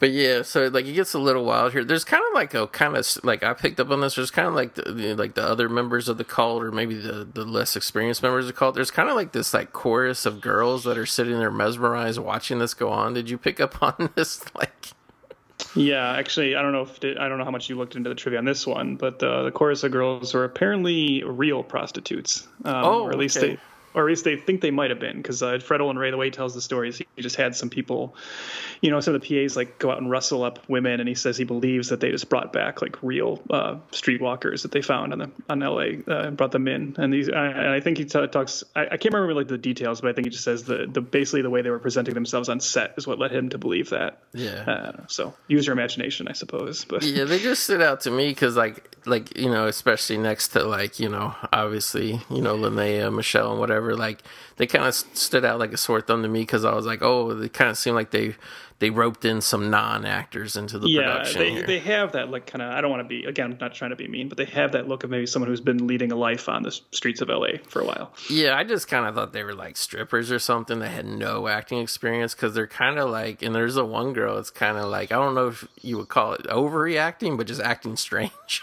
Mm-hmm. yeah, yeah. So, yeah, so like, I don't know, like, like, what did you feel about the end kind of wrap up? Like, I was a I mean, not that I expect the world out of these movies, but I was a little bit like kind of underwhelmed. Like, Well, we- yeah, we what we should just say. So we eventually get like uh, you know the the big. I guess centerpiece of the finale is a chainsaw fight between Michelle Bauer and Linnea Quigley, which again is not. It's definitely not as exciting as maybe you know like the Nicolas Cage chainsaw fight in Mandy or even the Dennis Hopper versus Leatherface. But I mean, you're seeing two hot women, you know, yeah, it is what it is. chainsaws at each other. It is what it is. Um, the actual final scene you're talking about, the wrap up, Yeah. I think was unnecessary. I think this is a movie that could have just went with like a hard cut at the end of like the actual Yeah. temple stuff. I don't think we needed like the little postscript, but Yeah, I guess we should give them some credit. They did try to dress up the kind of production values because it wasn't there that lady that came out and, and like swallowed fire and spit it and all that? Yeah, there's some yeah, there's Yeah, some they're showing off some stuff. That's the kind of thing where like just bringing your friends to do whatever talents you know they have, so they can. that's kind of how value. it was fun, but that's kind of how it felt. But yeah, there's like the wrap up scene and like like I'm kind of blanking. Like like the last part I remember is when Linnea kind of falls into his arms and they kind of like Well, but then we get the where it says "coming soon," student chainsaw nurses. oh right yeah. Which is, which is uh, a flat out lie. They never made that, but Yeah, I was going to ask you about that. If you knew for sure, was that just a gag, or were they like literally legit being like, "Oh, we could make this if this does well"? I mean, I assume it's a gag. In, in the in the documentary we keep referencing, Fred Olen Ray talks about how he would never do a sequel now because he feels like the reason people like the movie is because it's retro, and he thinks it would be silly to go back and try and revisit it. But I don't know if that means that at the time he didn't want to do a sequel. Um, I mean, right. I would imagine, like most of the movies at this time, I would imagine this definitely made them money. So I don't know what would have prevented them from doing a second one if they wanted. But you also have to think like someone like Fred Olen Ray, he probably had 20 more movies to make over the next few months. So yeah. Yeah, like like do you think um like with the sli- the sorority babes and the Slimeball Bowl-O-Rama and now Hollywood chainsaw hookers, these are some of the most out you know the more outrageous titles of this time. Do you think that these titles like really uh, you know, kind of generated revenue, like with rentals or more stores want to carry it because it's just. Oh, like, I guarantee they did. Yeah, yeah. yeah. I mean, first of all, these movies, I, I, think both Sorority Babes and Hollywood Chainsaw Hookers were also sold to be shown on USA Up All Night. Yeah. And so you get revenue from that, and then I'm, I'm guaranteeing these were these were videos that were doing well in, in video stores. So I'm, I'm sure. I mean, I don't think anybody got rich off of these, but no. I think these were definitely movies that were were consistently making money for the people who are involved. Yeah, I'm, I'm, like I'm sure they help pay the rent for a month or two. That's how I always mm-hmm. look at you know the, even like the stars of these movies. They probably made their rent for that month, maybe half the rent for the next month off their participation. Oh yeah, well yeah, the actors I'm sure are making like nothing. Um, yeah. Um, but that's the thing is you, that's why when you look back, when you look up these directors and these actresses, you will see how many movies they make in a year, and that's a part of it, right? Yeah. Like that's that's what you had to do. Yeah, like like like I was um I wouldn't even really need it to really be a chainsaw related type thing, but like yeah, like I was kind of like all about the duo of uh, you know, uh, Jay Richardson and Quigley. Like I, I would have loved to see like even if it wasn't like the direct sequel, just like something where like they were working a case together. You know what I mean? Like like she could be the one who kind of does like the undercover work for him and you know kind of poses as different characters or whatever and like he's whatever because i thought they were really good together honestly. Yeah now we should point out that Brinke Stevens is not in this one. No, and yeah. uh, I actually wanted to read uh, just because I thought this was funny. I jotted it down uh, on the audio commentary of Sorority Babes in the Slimeball Bowl-O-Rama uh, Brinke Stevens talks about how she remembers when her two friends, Linnea and Michelle, were doing this movie. And I just wrote this quote down because I thought it was so funny and it's indicative of this era and everything we're talking about with them. Is she said, um, she, she's talking about why she didn't do this one. And she says, Well, I can't do a movie called Hollywood Chainsaw Hookers. My mom would kill me. So anyway, I was doing Slave Girls Beyond Infinity. and I just loved I just loved that like instant like you yeah. know not even realizing what she's just said, but I just thought that was so funny. That is funny. It definitely like the movie definitely would have like been cool if she was in it, but I don't really know who she would have played other than yeah. I feel like if she was there, she would have replaced Esther Elise. Yeah, that's the only thing yeah. I think of.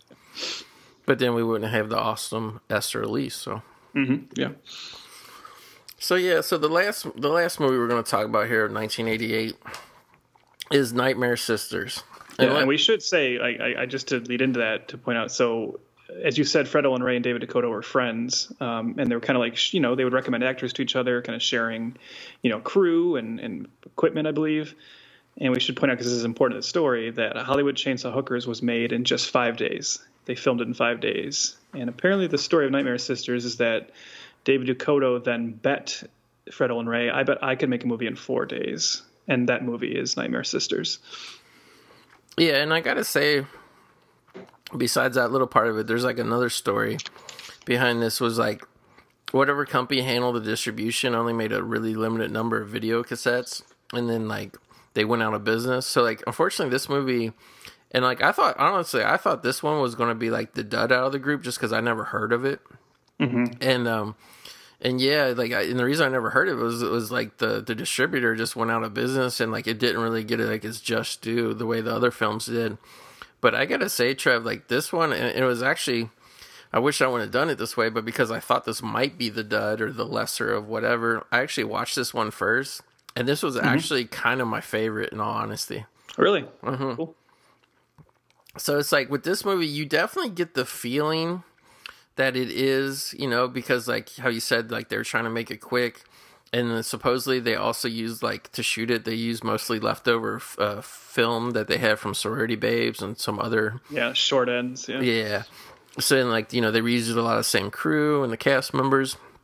But um, yeah, like this movie just had a charm to it that like right from the begin- beginning, and like I don't know if it's because they were stretching for time or they just had a slightly different approach with it. But I love the idea. I think it's a brilliant idea. That like this is a total nerd movie. That not we weren't just going to have like, and it is kind of a carbon copy of Sorority Babes. Like you have three guys who are nerd guys, kind of like lesser known actors. They weren't as recognizable as the nerd guys in Slimeball, but um, you kind of have the three nerd guys, but then we also make our three scream queens complete nerds. Mm-hmm. So like the movie starts out is basically Brinke Stevens is coming home. She's a complete nerd, glasses, like you know she's dressed just like one of the guys would be from Revenge of the Nerds, pretty much. Um, Linnea, I gotta say, I didn't recognize Linnea at first, and then she started talking. I'm like, shit, that's Linnea's voice. She kind of has like this frazzled, like weird hair, and she and she and they have like um dentures on her, to where she has buck teeth, mm-hmm. and like they didn't really look like cartoon like Elmer Fudd teeth, but they kind of like like I just thought it was a girl with like buck teeth, honestly. And finally, she, I was like, "Oh shit, that's Linnea." And then Michelle Bauer comes in, and like, I guess technically she was wearing a fat suit, but she didn't like look super super large to me, just with her character. Yeah, they, there's one outfit later where they pull it off a little bit better. The outfit mm-hmm. she's wearing when the guys come over makes her look bigger because she's wearing it's like more kind of like moo esque. Yeah, yeah. Um, whereas the other one, she's just wearing like basically like a like what like a workout suit that it seems like they've stuffed with stuff. Yeah, yeah. So she's supposed to be like the the nerdy girl who's like um overweight. Overweight, yeah. And like I guess to kind of like whatever tie in the theme whatever is like they make this a sorority, right? Where everybody else is just out of town this weekend or something like that. Yep. Yeah but it's so obviously like a smaller house and not a sorority house. You know yeah, mean? it's just some house that they had like a. That's the thing is like they had the short ends. They had a, like a, a span of like four days, and this was actually a house that belonged to um, a friend of DeCoteau's who he was moving out of and he said, "Hey, the house is going to be kind of like empty for the do you, for the, these four days before I move out. Do you want to make a movie here?" And so that's that's kind of the backstory of this film. I mean, to, to go to what you just said and the fact that they play as nerds, I will say this isn't my favorite of the three, but I do think this is probably the best showcase for them as performers, right? Because oh, big time. You, you do get them playing these nerd characters, and I will say, like again, like, roll your eyes all you want, but I think these are like genuinely good comedic performances from all three of them, and like impressive in like in this level of film that you know there's an early scene where it's just the three of them. Again it's like just a master you know one wide shot of the three of them on a couch talking. And it's what like a five or six minute scene? No yeah. cuts? No um, cuts. like yeah. There's no cuts. Their acting is good. They not only do they not fuck up the lines but They're like genuinely funny. genuinely funny. Like i was really into the scene because i guess we should say let's get back. The real the cold open of the movie it's oh, let's yeah, yeah. let's be honest. It's a little brutal. It's a little brutal. But our, we, our boy's back. Yeah, our boy, the man of a thousand voices, Dukey Flyswatter. He's he plays like a like a medium. He has a crystal ball. Like this lady comes because her husband is missing, feared dead, whatever. Well, actually, they know he's dead. They just found a pile of ashes in in a in a whatever bed. And uh, so Dukey Flyswatter, he does like the medium thing where he like he contacts a spirit and it's it's it's very odd, very strange this character that Dukey Flyswatter's playing here. The the only way I could uh, describe it is like I'm pretty sure like a young Hank Azaria rented this movie the night before he went and did his audition for The Simpsons, wouldn't you say? Yeah, or his uh, character in Mystery Men. Yeah, the, yeah. Blue Raja. Yeah, yeah. So he's got the turban, and he's definitely doing that kind of voice. Yeah, yeah, yeah de- definitely. You this would not fly nowadays. no.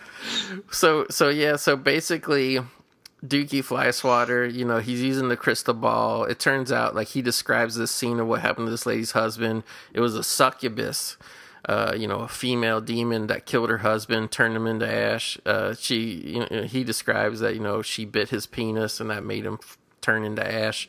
And then like things go wrong, like he can't control the pro, you know, the the the mystic forces that are going on. And in a very strange special effect, uh, Dukey Flyswatter gets beheaded, doesn't he? Mm-hmm. And by beheaded, we mean you can see his shoulders in the black turtleneck that he's wearing. because like it honestly, Trev, this effect would have worked if they wouldn't have had a, a light on in the background that yeah, would have showed the yeah, silhouette of his shoulder. Yeah, it's overlit for Yeah, sure. because he, and again, I wonder, like, we're watching this on Blu-ray. Like, maybe Right. if you'd seen this on a bad VHS, you would have Right, been like, oh, it's not too bad, you know. Because it's basically like the head floating on front of a black background, which where all you see is the head looks like it's floating, you know? And- like, I've seen other movies pull that trick off much better. Right, right. So yeah, Du Dukey Flyswatter with his, his his his very convincing accent there. Uh, but I give the guy credit. He's he when he does his characters, whatever in these movies, he goes f- full force. He's over the top. He goes all the way with it. So basically, where that turns, you know, translates into our movie about the female nerds meeting male nerds, is uh the uh, uh Brinke Stevens like just did some junk shopping and somehow she uh bought for a couple bucks Dukey Flyswatter's, a crystal ball. So, and I'm I'm actually glad that the crystal ball like kind of like stayed out of the movie for a while. But like yeah, basically the nerds, uh, the male nerds, I should say, like the, like they get invited over to have a party with the female nerds, and it's basically like nerd on nerd, and like the male nerds, like they're a little stuck up because like we said, like I mean, I don't know, like it, it like like the I- found this like a little unbelievable, Trev, that these male nerds were like sticking their nose up in the air, like they're making fun of Linnea's buck teeth and Michelle Bauer, they call her a cow and all these sort of things. Like I think in real life, these nerds would be happy to be with any girls, don't you? Oh, for sure. Especially since these three, like, you can only like nerd them up so much. They still Right. look pretty cute, you know. And it's like Yeah. they're they're definitely still catches, especially for these guys. So Yeah, it's like oh, Brinke Stevens has glasses on. Come on, but but but what I will say, what I will say to that is, as ridiculous as it is trying to ugly up these three ladies, they commit a hundred hundred percent full force to the characters, where like you mm-hmm. kind of do believe that they they they are like that nerdy. You know what I mean? Like it's not like. It, it, it's not like movies now where it's not like you know she's all that or whatever Rachael Leigh Cook puts her hair up in a bun and you're supposed to like you know what I mean no, and this is the thing too. This is again, sometimes you can just tell in movies when the when the performers are are so happy to have these roles and they're just having so much fun. And I think it's like that. And I think you can tell the three of them are genuinely friends. Like it all just like convalesces together, uh, coalesces together, I should say. That's Yeah. the right word.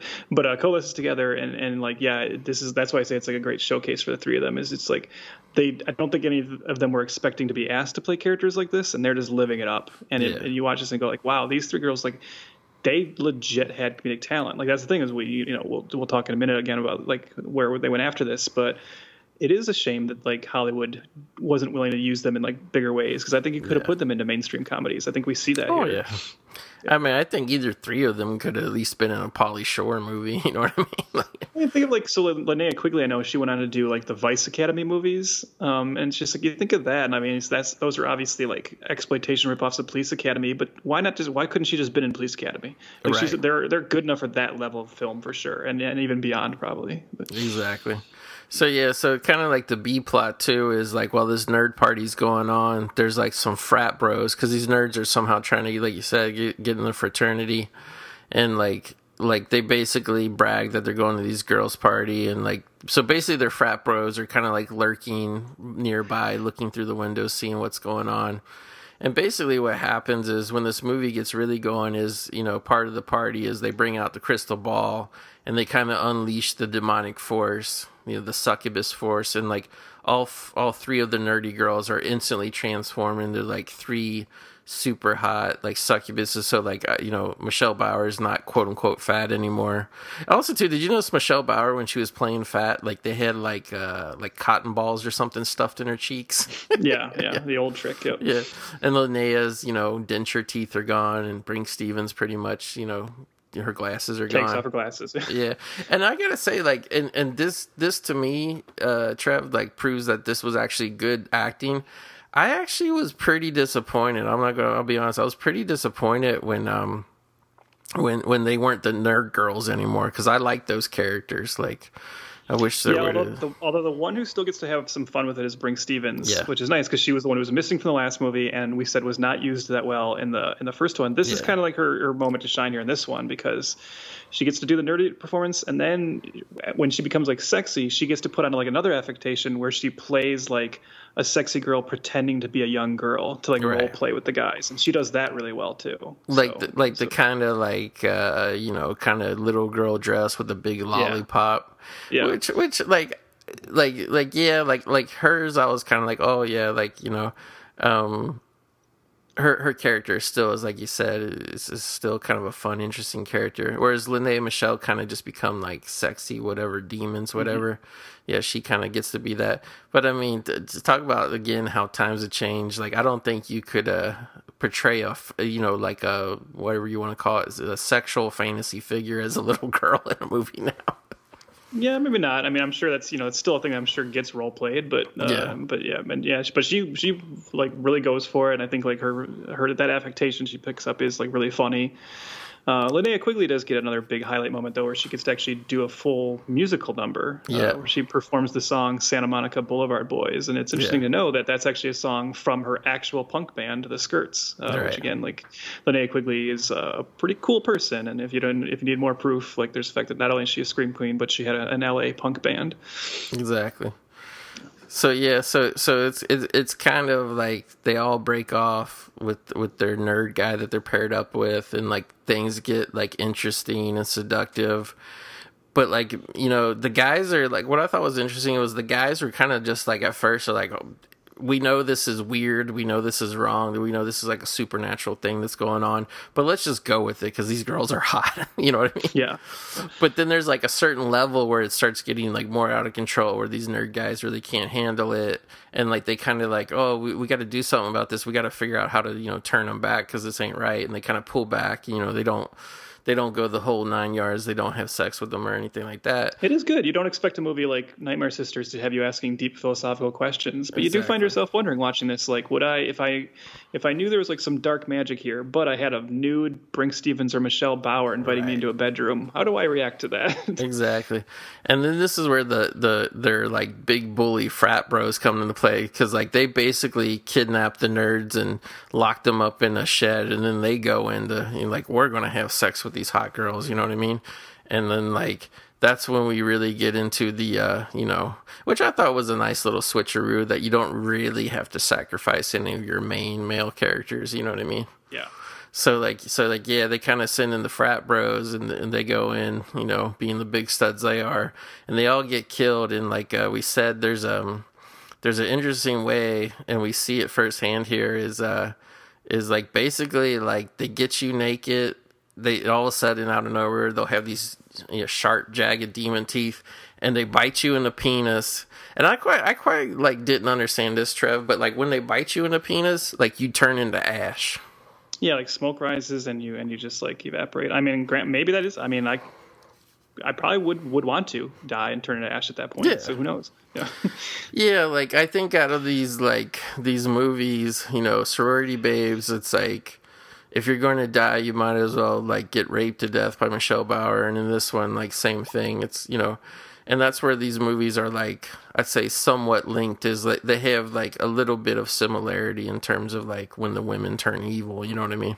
Yeah, well, on this one it was even like the original title was Sorority Succubus Sisters, which yeah. I I wish it actually still had because yeah, not only is it a more memorable title, but that would like link it more to uh, Sorority Babes and the Slimeball Bowl-O-Rama. So exactly. So yeah, like like this movie just really, like I said, just really caught me off guard, and like like as a movie movie, it's definitely the cheapest. yeah, everything. I mean, you can tell it's just all in this one yeah. house, and it's yeah. yeah. But but basically, getting to see all three of the women play like basically dual roles, you know what I mean? And so, like, basically, the way it wraps up is like once all the frat bros kind of get killed, is the nerds like they call like, uh, how do they know this guy? Like, I can't remember. Was it a phone book or like he's like a TV exorcist or something like one that? Of, one of them knows him for some reason, yeah. but I can't remember why. Like why? Yeah.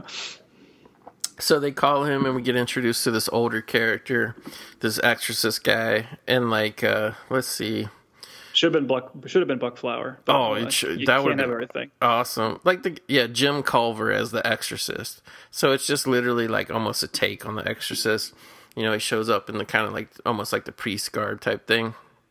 Although I'm not kind of kind of looks like Leslie Nielsen a little bit. Yeah, like, like that type of per- guy, you know, older yeah. guy, and like he pretty much does the exorcism on them, like like it looks like it's gonna go like whatever okay and then like you know it gets complicated because then like the actual what would you say like the actual demon i guess comes out yeah it's like the, it's the succubus and it's basically just like a mannequin, like a man, like a like a mannequin with some like special effects makeup. But I think it's actually, from what I remember hearing, I think it's a like a prop flipped over for another movie, which would, would obviously happen a lot at this this point. But uh, it's like this like um, It's kind of like a low budget version of the guy from the new Creepshow series, wouldn't you say? you know what it kind of looks like? It kind of looks like when um, Geena Davis in Beetlejuice like rots Mm-hmm. like near the end when he like makes them like kind of you know actually appear as corpses. That's what it looks like a little bit. Yeah. Yeah, and kind of like a sheet for clothing type thing, a hood and whatever. And it kind of like in like you know, I was actually because like up until this point, this movie's been fairly low budget.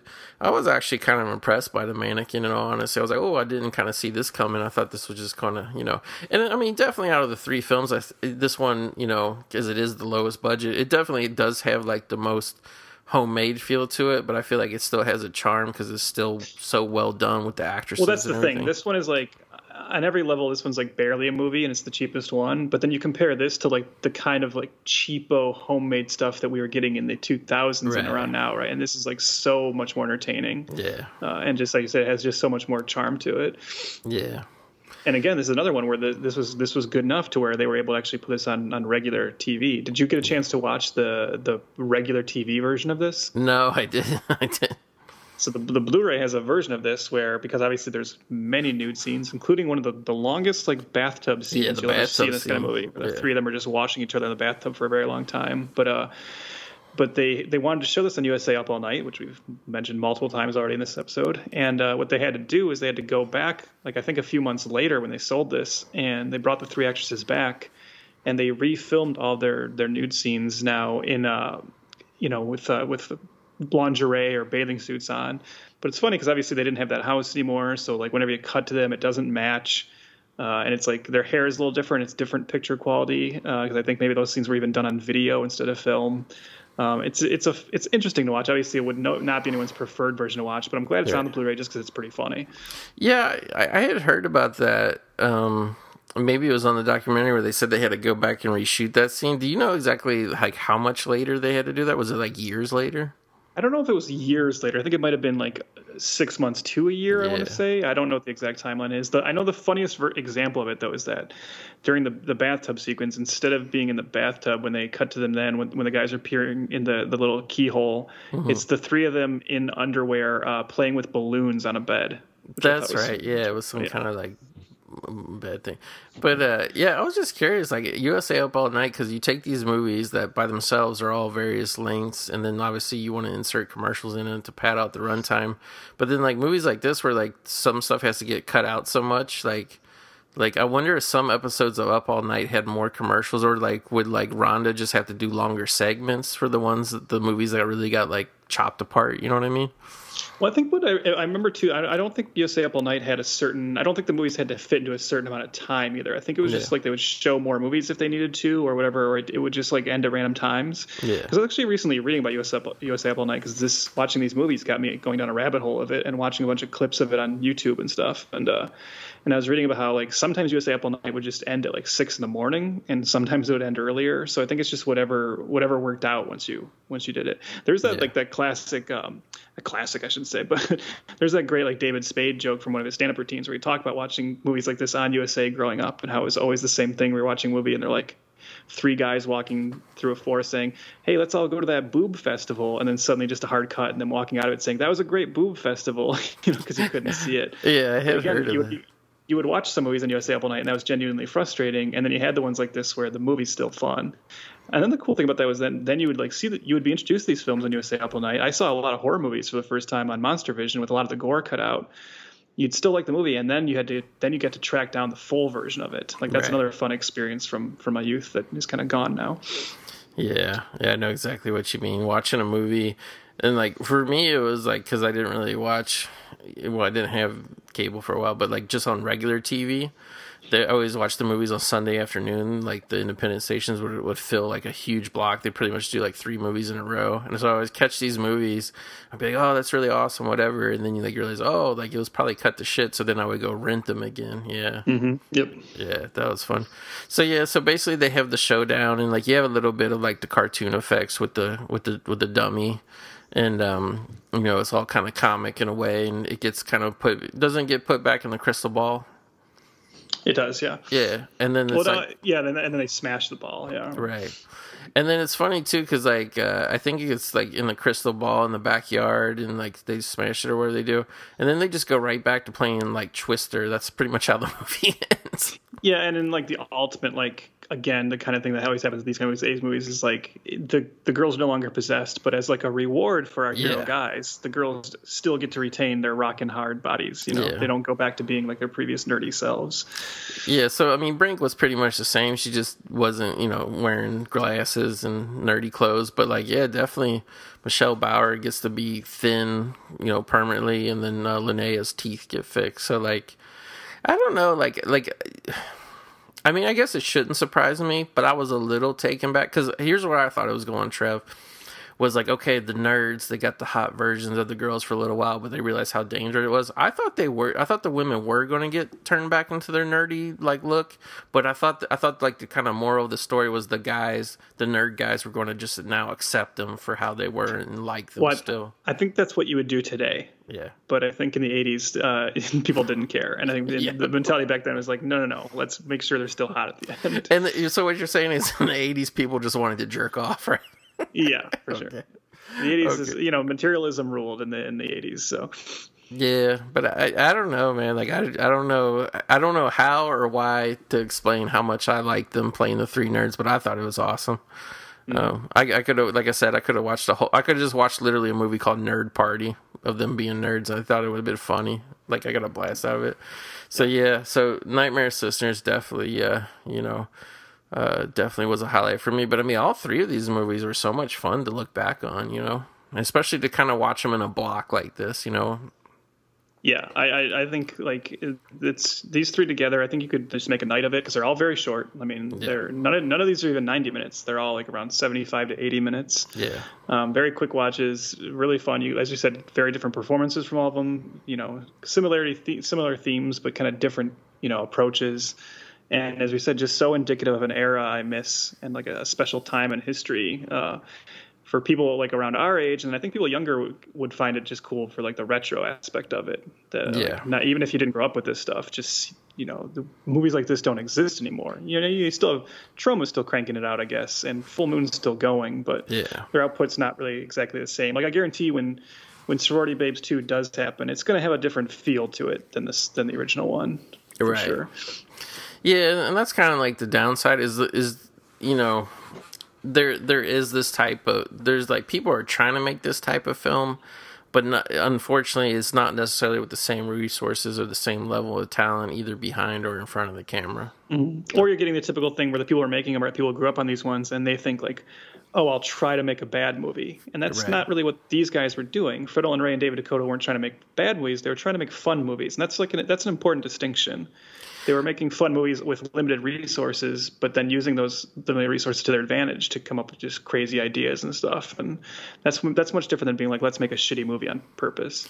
Well, I got to ask you that too, Trev. Is uh, with the whole recent, uh, whatever you want to call it, ironic filmmaking trend, making a shitty movie on purpose, quote unquote. No, I mean obviously, you know, growing up in the '80s, I mean, like people know they've heard us, like like we enjoy even things as tame as Mr. Boogedy, but like. I feel like the new ones that where they try to make these shitty exploitation movies, like they're not quote unquote hardcore enough. Like they don't have the violence, they don't have the gore, they don't have the nudity. So it's like like if you're not kind of going to kind of go all the way with it, what's the point of even doing it? You know what I mean? Yeah, I mean, there's obviously exceptions to the rule. I think there's some, you know, there's always diamonds in the rough, and I think people like Astron Six in recent years, and and uh, you know some other like like a movie like Turbo Kid. I think there's still ones that happen Yeah. where people are going for it and it, it turns out the right way. But I but I agree. I think it's. I don't know. It's. I don't. want- I don't. I don't want to say anyone shouldn't try to make so bad it's good movies because you know everything's valid. But I, I'm a little tired of it as like a comedic Yeah. approach. I think. Um, I think you can you can try to make funny horror comedies that aren't where the jokes aren't all coming out of ha ha we purposely put a boom mic in frame or something. Right. like that's that's had its day. Instead just try to do what these movies were doing. Come up with ridiculous concepts and bizarre premises. Get like actual fun puppets and stuff and just make like a real movie. Yeah. and don't worry it'll still be cheesy and corny because of what you're working with but that's but it'll be better Yeah, exactly. It's just it's just like go for the more swing for the fences, like over the top approach. I agree Mm-hmm. Yeah, with you. yeah, yeah. Aim high, no matter what your budget. That's what these guys were doing. So I guess I guess I guess we should a good way to kind of wrap up the subscription is this uh, documentary uh, that um I can't remember when did this come out like around 2011 ish 20, 2011, yeah. Yeah, It's a documentary that we've, we've been referencing a lot. It's called Screaming in High Heels The Rise and Fall of the Scream Queen Era. And it's directed by Jason Paul Collum. Yeah, and it's kind of cool because really, even before you get to like the details of these three, because it is about these three particular ladies, but they kind of give you a nice overview with some of the directors and stuff of like recalling what it was like in the drive-in period. Really led to like a certain type of like B movie being made, and then like when video came, like kind of like they assert. And I, I'll be honest, I never really thought of it this way, but it makes a lot of sense in terms of like you know, video stores kind of, you know, putting access to more movies, whatever, it, it kind of did take some of the, uh, steal some of the thunder of the drive ins, when you say.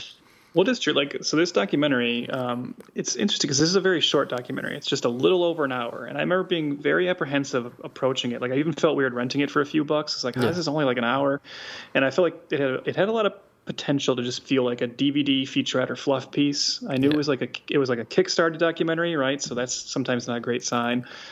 And it, it covers I so what you should say I think it's like a really good documentary. Like it covers so much in the running time. Um, you get a lot of great info. And it did make me and as, as you just said I had never really thought about that before but they make a good point about how like kind of every media form that comes along unfortunately like kind of kills the previous one. Like no I mean I, obviously that's obvious. We all know that. But the way they describe how it happens and how you kind of lose something each time so that like that transition from drive into video store and then video store to cable and then like cable to dvd and how they keep showing how it, the marketplace just keeps shifting in a, a smaller box like direction each time right and I- it's it's like sad but also it's kind of it's, there's also still a weird level of nostalgia to it though just because we lived through that I don't know, Yeah. it was it was very interesting Yeah, it was. And then like they kind of, you know, set up some of the reasons and like like kind of like the business they kind of what I think makes the movie very worthwhile viewing. And like we should say it is short, 64 minutes, but it you can rent it for only a dollar 99 on uh, Amazon Prime Video. And uh, like honestly like like I was just like, well, yeah, it's probably 2 bucks cuz it's so short, but it's so good. Like even if I would honestly, even if I would have paid five bucks to watch it, I think it would have been worth it because personally, like for me, it was like one of the most entertaining things I've watched in probably the last two or three weeks. But like, yeah, they kind of give the background and like why these movies start getting made and how they start getting made. Uh, you know, because like the video market was booming, like you sell these, you could put them on cable TV. You know, like they said, like you could cut out the nudity and like get them on something like USA and it kind of it kind of like it kind of goes one by one it gives the backgrounds of uh michelle bauer and linnea quigley and brinke stevens and like it's interesting because they all they think oh okay like these you know actresses whatever ended up in these b movies they probably have similar stories but they all have like kind of like really three distinct paths into the business wouldn't you say Yeah, and I and I have to give the documentary credit because I definitely learned things I didn't know. Like I had never I never knew that Brinke Stevens, her professional name comes from that she was married to Dave Stevens, the creator of the Rocketeer. I, I that was news to me. Um, yeah, and like the backstory is interesting, and then seeing where they are now. And there's even parts that are kind of I found it actually kind of sad when Michelle Bauer talks about how in her everyday life she never tells anybody Yeah. that she did this whole thing because like everyone assumes it's just softcore porn, and I, that like kind of really bummed me out hearing her say that yeah and then just and just but then just seeing the, the different relationship that three of them have in more modern times with what they did you know and and they talk about the thing we just talked about how like i think all three of them went through a period of not being sure about the term scream queen and then kind of reclaiming it later um, Yeah. Yeah it's all good it's good stuff Yeah, it's really good. Like I like I don't want to give too many of the details away because I actually really would highly encourage, uh, especially people like our listeners, to to give this movie a rental. Um, but like yeah, like it, it's really good and uh, and like yeah, like it, it's kind of like that thing like like. And what's kind of cool is, uh, I mean, unfortunately, you know, they weren't like classic movies like the ones we were talking about, but like they did, you know, since this documentary was even made 10 years ago, like they did come back and kind of reunite for a couple little projects here and there. So, Yeah, in particular, like uh, Dave DeCoteau has still been trying to like use them a lot, and uh, it's so Dave DeCoteau and Fred Olen Ray after these movies we talked about today obviously kept going for a long time, and they're they're big figures in the exploitation B movie world throughout the late '80s and '90s. And I will say the one thing that's impressive about them is how they both have adapted to all the changes in the market. So before we started recording, Goat and I were talking about how if, if you look at them now, um, both Fred Olen Ray and David DeCoteau are basically making mostly like Hallmark Christmas movies or yeah. Lifetime thrillers because that's kind of where that's kind of the modern version of exploitation cinema, and that's that is sad. Like I think it's sad that these two directors who are making such wild movies in the nine in the uh, 80s and 90s are now making these, but at least they're still working. And I know Dave yeah. DeCoteau in particular talks in documentary about how he's just happy if he's working. So I feel good for them. Um, but David DeCoteau, who um, who, who is gay, uh, he he kind of found this like new niche in the 2000s where he started making like a series of kind of like uh, gay themed slashers, uh, exploitation films uh, called like the 1313 films which um, were kind of just like he would get a bunch of like handsome guys together and kind of aim for like exploitation of like you know men in a sense of having them run around in their underwear and stuff. And and he did a few of those where he, he reunited the three scream queens. I think there's actually one called scream queens and and they're in it. And it's interesting because there's a, there's a part of the documentary we've talked about too about how when you get older kind of hollywood doesn't want you the same way. Yeah. And there is like a weird i don't know there's almost like an academic paper to be written about the fact that the only way these three can still be presented as scream queens because you know they, you're not going to use them as like the young sexy women anymore is to put them in a movie aimed at a gay audience because a mm. gay audience will just celebrate them as like the old like cool queens they are right and not yeah. worry about having have to have them be sex symbols and that's kind of sad but i guess it's still nice that they're working together and i don't know i don't know hopefully more like younger directors and stuff will start um, using them when they can, and and you know, kind of maybe they could enjoy that kind of Crampton esque uh, resurgence. Yeah, I, I think that's just really silly. In all honestly, like that whole notion of like you say, like basically, you know, not just these three women in particular, but just actors in general, whether they be men or women, having this silly notion of like basically having an expiration date. Like I think you could, you know, easily uh, write a story about three women of whatever age going away to a cabin for a weekend getaway and you mm-hmm. know some horrific things happening. And i mean like okay now like yeah you, like the point that there are at their lives and their careers like you're probably not going to do like a five minute bathtub scene with them. But but like we said like these women like they had a lot more to offer than just that. And like and honestly like even in the in the documentary just seeing them talk on camera like they captivate you they fascinate you you know like just hearing about their normal everyday lives. So it's like, I don't know, like like if I had the money to, to, afford all three of them to like really be in a movie and not be like just one day cameos, but if I could really like have the money to like write a movie about all three of them, you know, incorporate them, like I would do it because I I think it would actually be legitimately good because I actually I like hundred percent I think all three of them are are good actresses. So yeah, but it, yep, it is a little sad, but yeah, I I I recommend every movie that we talked about today, including the documentary, yeah. highly and I also recommend for the listeners, if you end up watching Screaming in High Heels, I, I highly recommend watching it with uh, a piece of paper and a pen in front of you because yeah. they show clips of tons of movies, including yeah. a bunch I'd never heard of. And that's the thing exactly. I said these women these women made so many movies. There were so many I was like, oh, I got to track that down now. And I, I, actually have sitting in front of me right now a list of about like I mean over 20 titles I wrote down from that documentary where I'm like, whoop, I got to find these. And and luckily we are in an era where you, you alluded to this earlier, but we're in an era where companies like um, Severin and Vinegar Syndrome yeah. and companies are, are starting to like track these movies down and put out nice Blu-rays. So I mean, we got there's a, Nightmare Sisters has a Vinegar Syndrome Blue. Yeah. Uh, as we said, you know, 88 Looks films. Good. If you have a region free player, you can get some of these. Uh, so hopefully more of these movies will get uh, more of these early Scream Queen stuff will, will get put out now. Yeah, and like I mean, I would think, you know, like like right right now where we're at is probably the sweet spot for uh, these movies being re-released because you have people you know our age that we are at now who were you know grew up with these things and are willing to give these things a second or third look. So yeah like like this is a really nice time. Even the documentary even though it was from 10 years ago i think it's fred Olen ray was talking about you know there's certain things that were considered not cool 20 years ago that people are into now in like kind of a cool hipster way and like it's like yeah this is kind of like one of those things you know yeah i mean these these boutique labels are building their their name and their their their whole like ethos off of that right the fact of like yeah. treating these movies that people just dismissed as trash back then as like undiscovered classics now and, and kind of like it's the, the, the last remaining market of like physical media is just the collectors who are willing to uh, who love when a movie like a movie like Nightmare Sisters is treated like something worth valuing and putting special features on and giving a nice transfer to. So Exactly.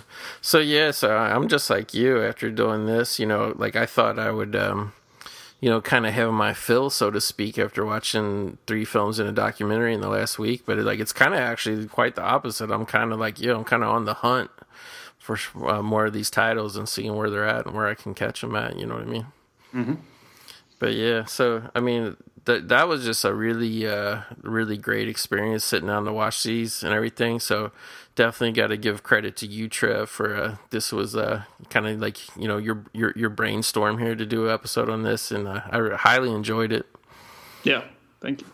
No Thanks problem. for doing it because I, I was definitely looking forward to it too. I never need an excuse to sit down and watch these these No, women, but uh, no, but it was nice to, to revisit it. As I said, now it's got me. Uh, spent the last like yesterday. I watched so much USA Up All Night on YouTube. So uh, obviously not the movies, but just like Yeah. the Rhonda Shear segments, which are fun in their own right for the same reason. Rhonda, Rhonda Shear is very much like these women, right, where she's just got this like fun, goofy personality, Yeah. and and that, and just to look back at that era of TV. I mean, I mean, you know, Joe Bob's still kicking, but I I miss the horror hosts and everything. Exactly. And yeah. Yeah, I, I loved Rhonda Shear so much as a kid, and, and I didn't get to watch her that much, but that was one of the things whenever I would stay over uh, at my uncle and aunt's house and stuff. Like I would always stay up late at night in the basement watching, uh, like watching a lot of uh, Up All Night. And I remember like, being so nerdy of being like when they would do these special episodes every once in a while where Gilbert Gottfried and Rhonda Shear were together and actually Yeah. thinking that was like a big deal. yeah, right. Meanwhile, these are just two people who like, you know what I mean? Have the bare minimum of uh, entertainment careers. But yeah, she was great, and I just like. She was like, uh, it was kind of interesting because she was like a host, but she was like a bombshell into her own right. And like, what I, what I really liked her, like, that was the time, and I'm sure you were the same way, Trev. Like, that was the time where like you probably thought Elvira was like the hottest woman in the world, and then like Rhonda I mean, that's that's never changed. yeah, no, it's never changed. But then, like, kind of Rhonda Shear came along, like a little bit in the same vein, but completely different. Like, you know, she didn't have an Elvira stick. Like, uh, Rhonda Shear was Rhonda Shear. You know what I mean? yeah. So it was it was cool. But yeah, so listeners, I know this is kind of a XL long episode, but uh, you know, uh, I, I hope this episode really attracts a lot of the fans of the Scream Queen genre. And uh, I want to say thank you, everybody, for the last couple months. Our downloads have been up, um, almost at a high, all-time high level. So I really appreciate that. And Trev, obviously, I always appreciate you stopping by. And um, we need we need to really talk about uh, what's going on over at the uh, failure to franchise because you you guys have been coming in hot with some recent episodes. Yeah, Failure to Franchise, my, my show dedicated to uh, failed franchise starters, movies that were meant to start Hollywood franchises that never really took off. Uh, it's been going well. We're, we found that nice trajectory. We seem to be growing every episode. Um, and uh, so I, I don't know exactly when this is dropping, but in like the, the, the weeks ahead, we've got a lot of themed months coming up. We're going to do like a month where we look at uh, two different King Arthur movies. Um, and uh, I guess I'll just drop it here because whatever. Uh, leading into our, our big summer event, uh, Milla Junevovich, where Oh, throughout May, awesome. May and June we're going to be looking at uh, failed franchise starters featuring Milla Jovovich. So some, some some good stuff coming up in the, the months ahead. Yeah, we're like I guess we it's okay to say that we're recording this in late, well, almost February, but really late January. But like we Yeah. got yeah we got a lot of episodes in the can, so this one should be dropping in March. So Okay. Yeah. So so everybody get primed. So when you guys hear this, there will be.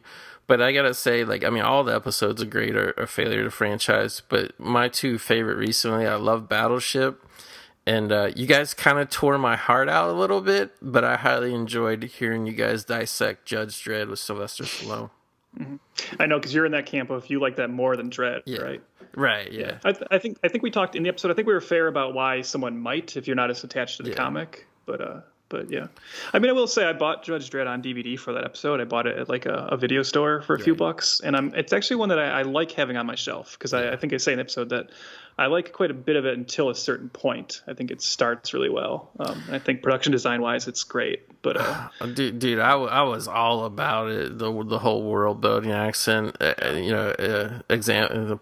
I can't talk it out, but the whole world building of it, and like I actually went out and like I have it somewhere in a box, but I bought one of those like giant thick like making of art of Judge Dredd books. Like like not only did I see the movie, but I literally bought like a twenty five dollar book about the making of it. You know what I mean? Like I if you could take like the look of Judge Dredd and transport it over onto the story and performances of Dredd, you'd basically have like the movie everyone wants from that character. like like exactly like like I guess I'm a pretty big Sylvester Stallone fan, but I don't count Judge Dredd as being like one of his good characters.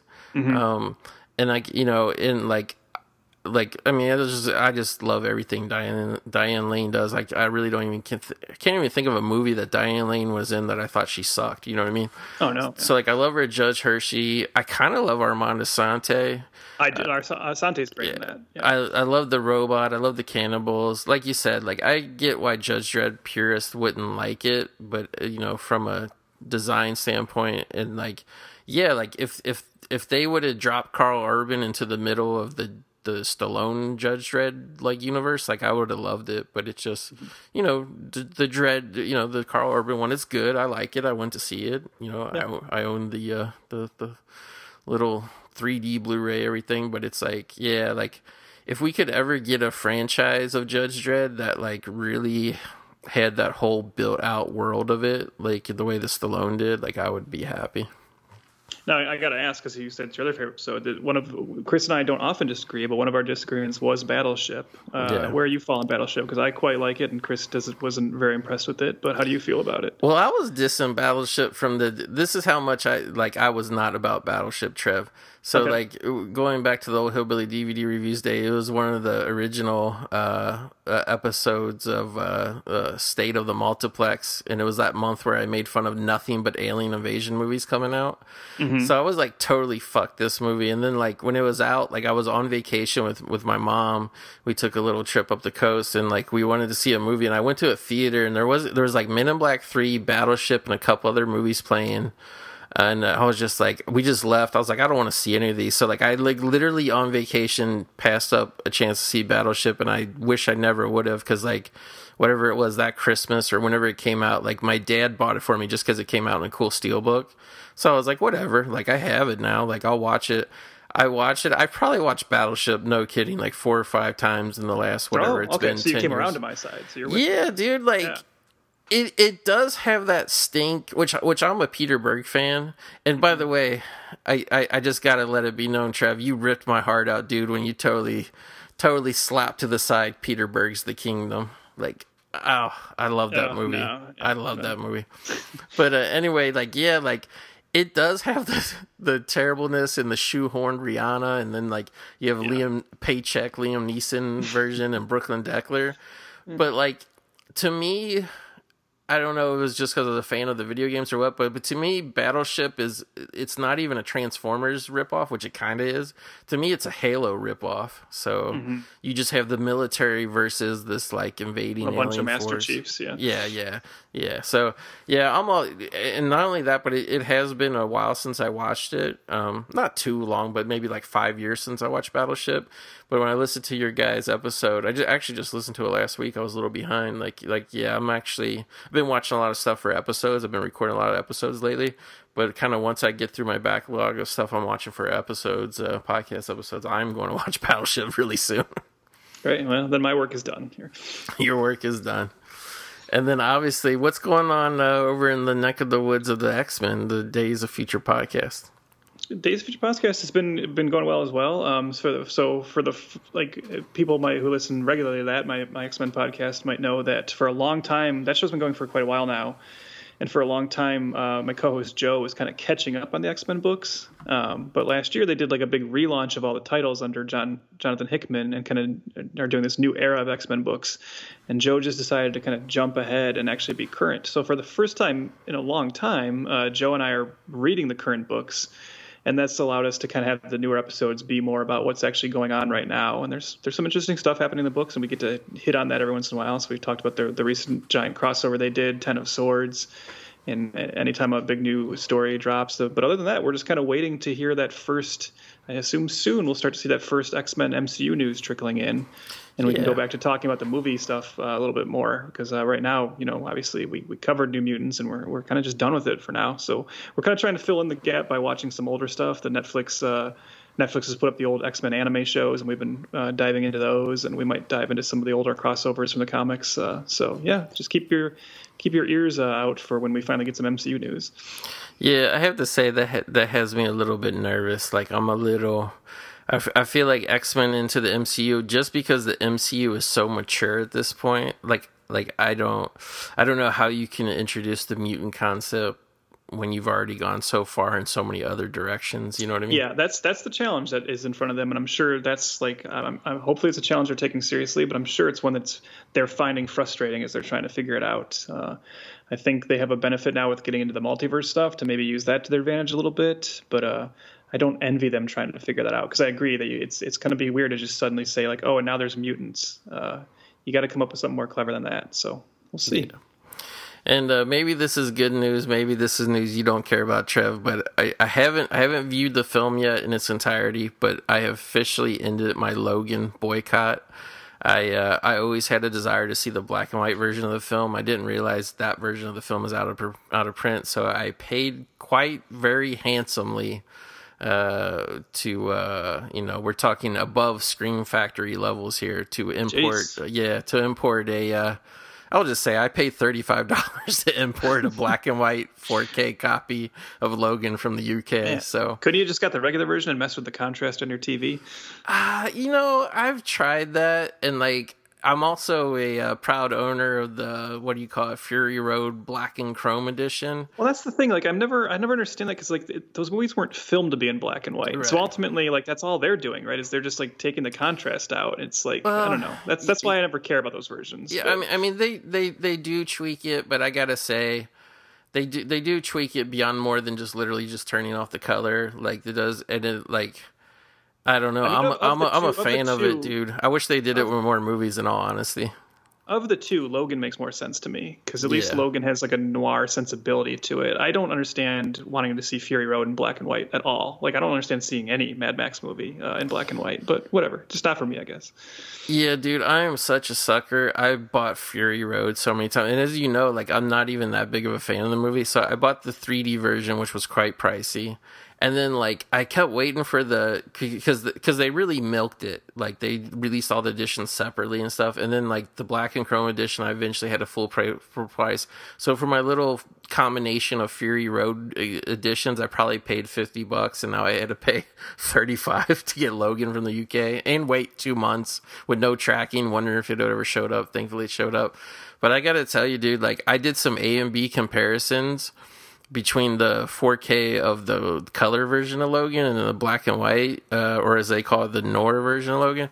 Dude, like the Logan one, like as much as I like the black and ro- white uh, Fury Road, and I also enjoyed the black and white version of the Mist. Like to me, like it's just there's a starkness to it. Like it feels like it fits the movie so much better. Like the little scenes of like when he wakes up and they do like the shot of like the glass of water next to just like little shots. Like they seem so much more like important and like epic and stuff. And like it to me at least and again i haven't seen the full movie so i don't know the full feel of the the, the whole storyline and stuff. But for that stark western look they were kind of going for in logan like i think it looks so good. Like i'll so definitely you waiting, you waiting for that black and white noir blu-ray of carrot top's chairman of the board? Oh dude that would be so tight. The the part where he like walks in and and like the board like they're all in like uproar and he has like the surfboard under his arm. Oh my god dude the fuck no, dude, I just love that like kind of gritty, pushed contrast, black and white. Like another mm-hmm. movie that I thought was amazing visually was uh, Remember Nebraska a couple years ago with Bruce. Oh yeah, yeah, yeah, oh yeah. I just no, I love I, that look. I do, I do really. I mean, I'm glad more people are returning to it. I thought the lighthouse was beautiful. I don't know if you saw that. Yeah, uh, yeah. So, yeah, I'm, I'm not opposed to black and white. I just sometimes don't understand when they, like you said, when they do that post kind of right. black and white conversion. Yeah. But yeah, I mean, it just I don't know. It, it, it makes you feel better. You said you're a sucker, but I mean, I don't know about you, but I'm about to plunk down a bunch of money again to buy Dawn of the Dead again. Oh, I'm gonna yeah. get that new second sight uh, set of it, and that's you know I bought the the gigantic elite uh, CAV laser disc of oh. it back in the day, and I bought the big, which I still have because I have that signed by Tom Savini. And then I have uh, that big uh, Ultimate Edition from Anchor Bay, which uh, you know I thought I would never have to replace, but now I find myself Yeah. wanting to get the second sight one. So yeah, Yeah, I've I, I've I've been existing all this time off the uh, the Anchor Bay big box set, and I had the original Blu-ray that came out, which I always thought looked nice. But yeah, like I will uh, I will plunk down for the the new whatever. Like like I didn't really go in on the previous version that they did, but like the more stripped down version, like yeah, it's at a Yeah. more affordable price. So Yep. yeah, I'll do it. So yeah, so I mean th- that's pretty much it. This was an epic episode. I appreciate all you listeners for hanging in there with us. And again, Trev, thank you for bringing the topic to the table. yeah, no problem. Now for the first time in a while, we don't have anything planned, so Exactly. got to figure Exactly. something out. But uh, At least we'll figure out what our next move is. But anyway, everybody, thanks again for joining us, and we'll catch you here again real soon, talking about more classic flicks in the movie graveyard.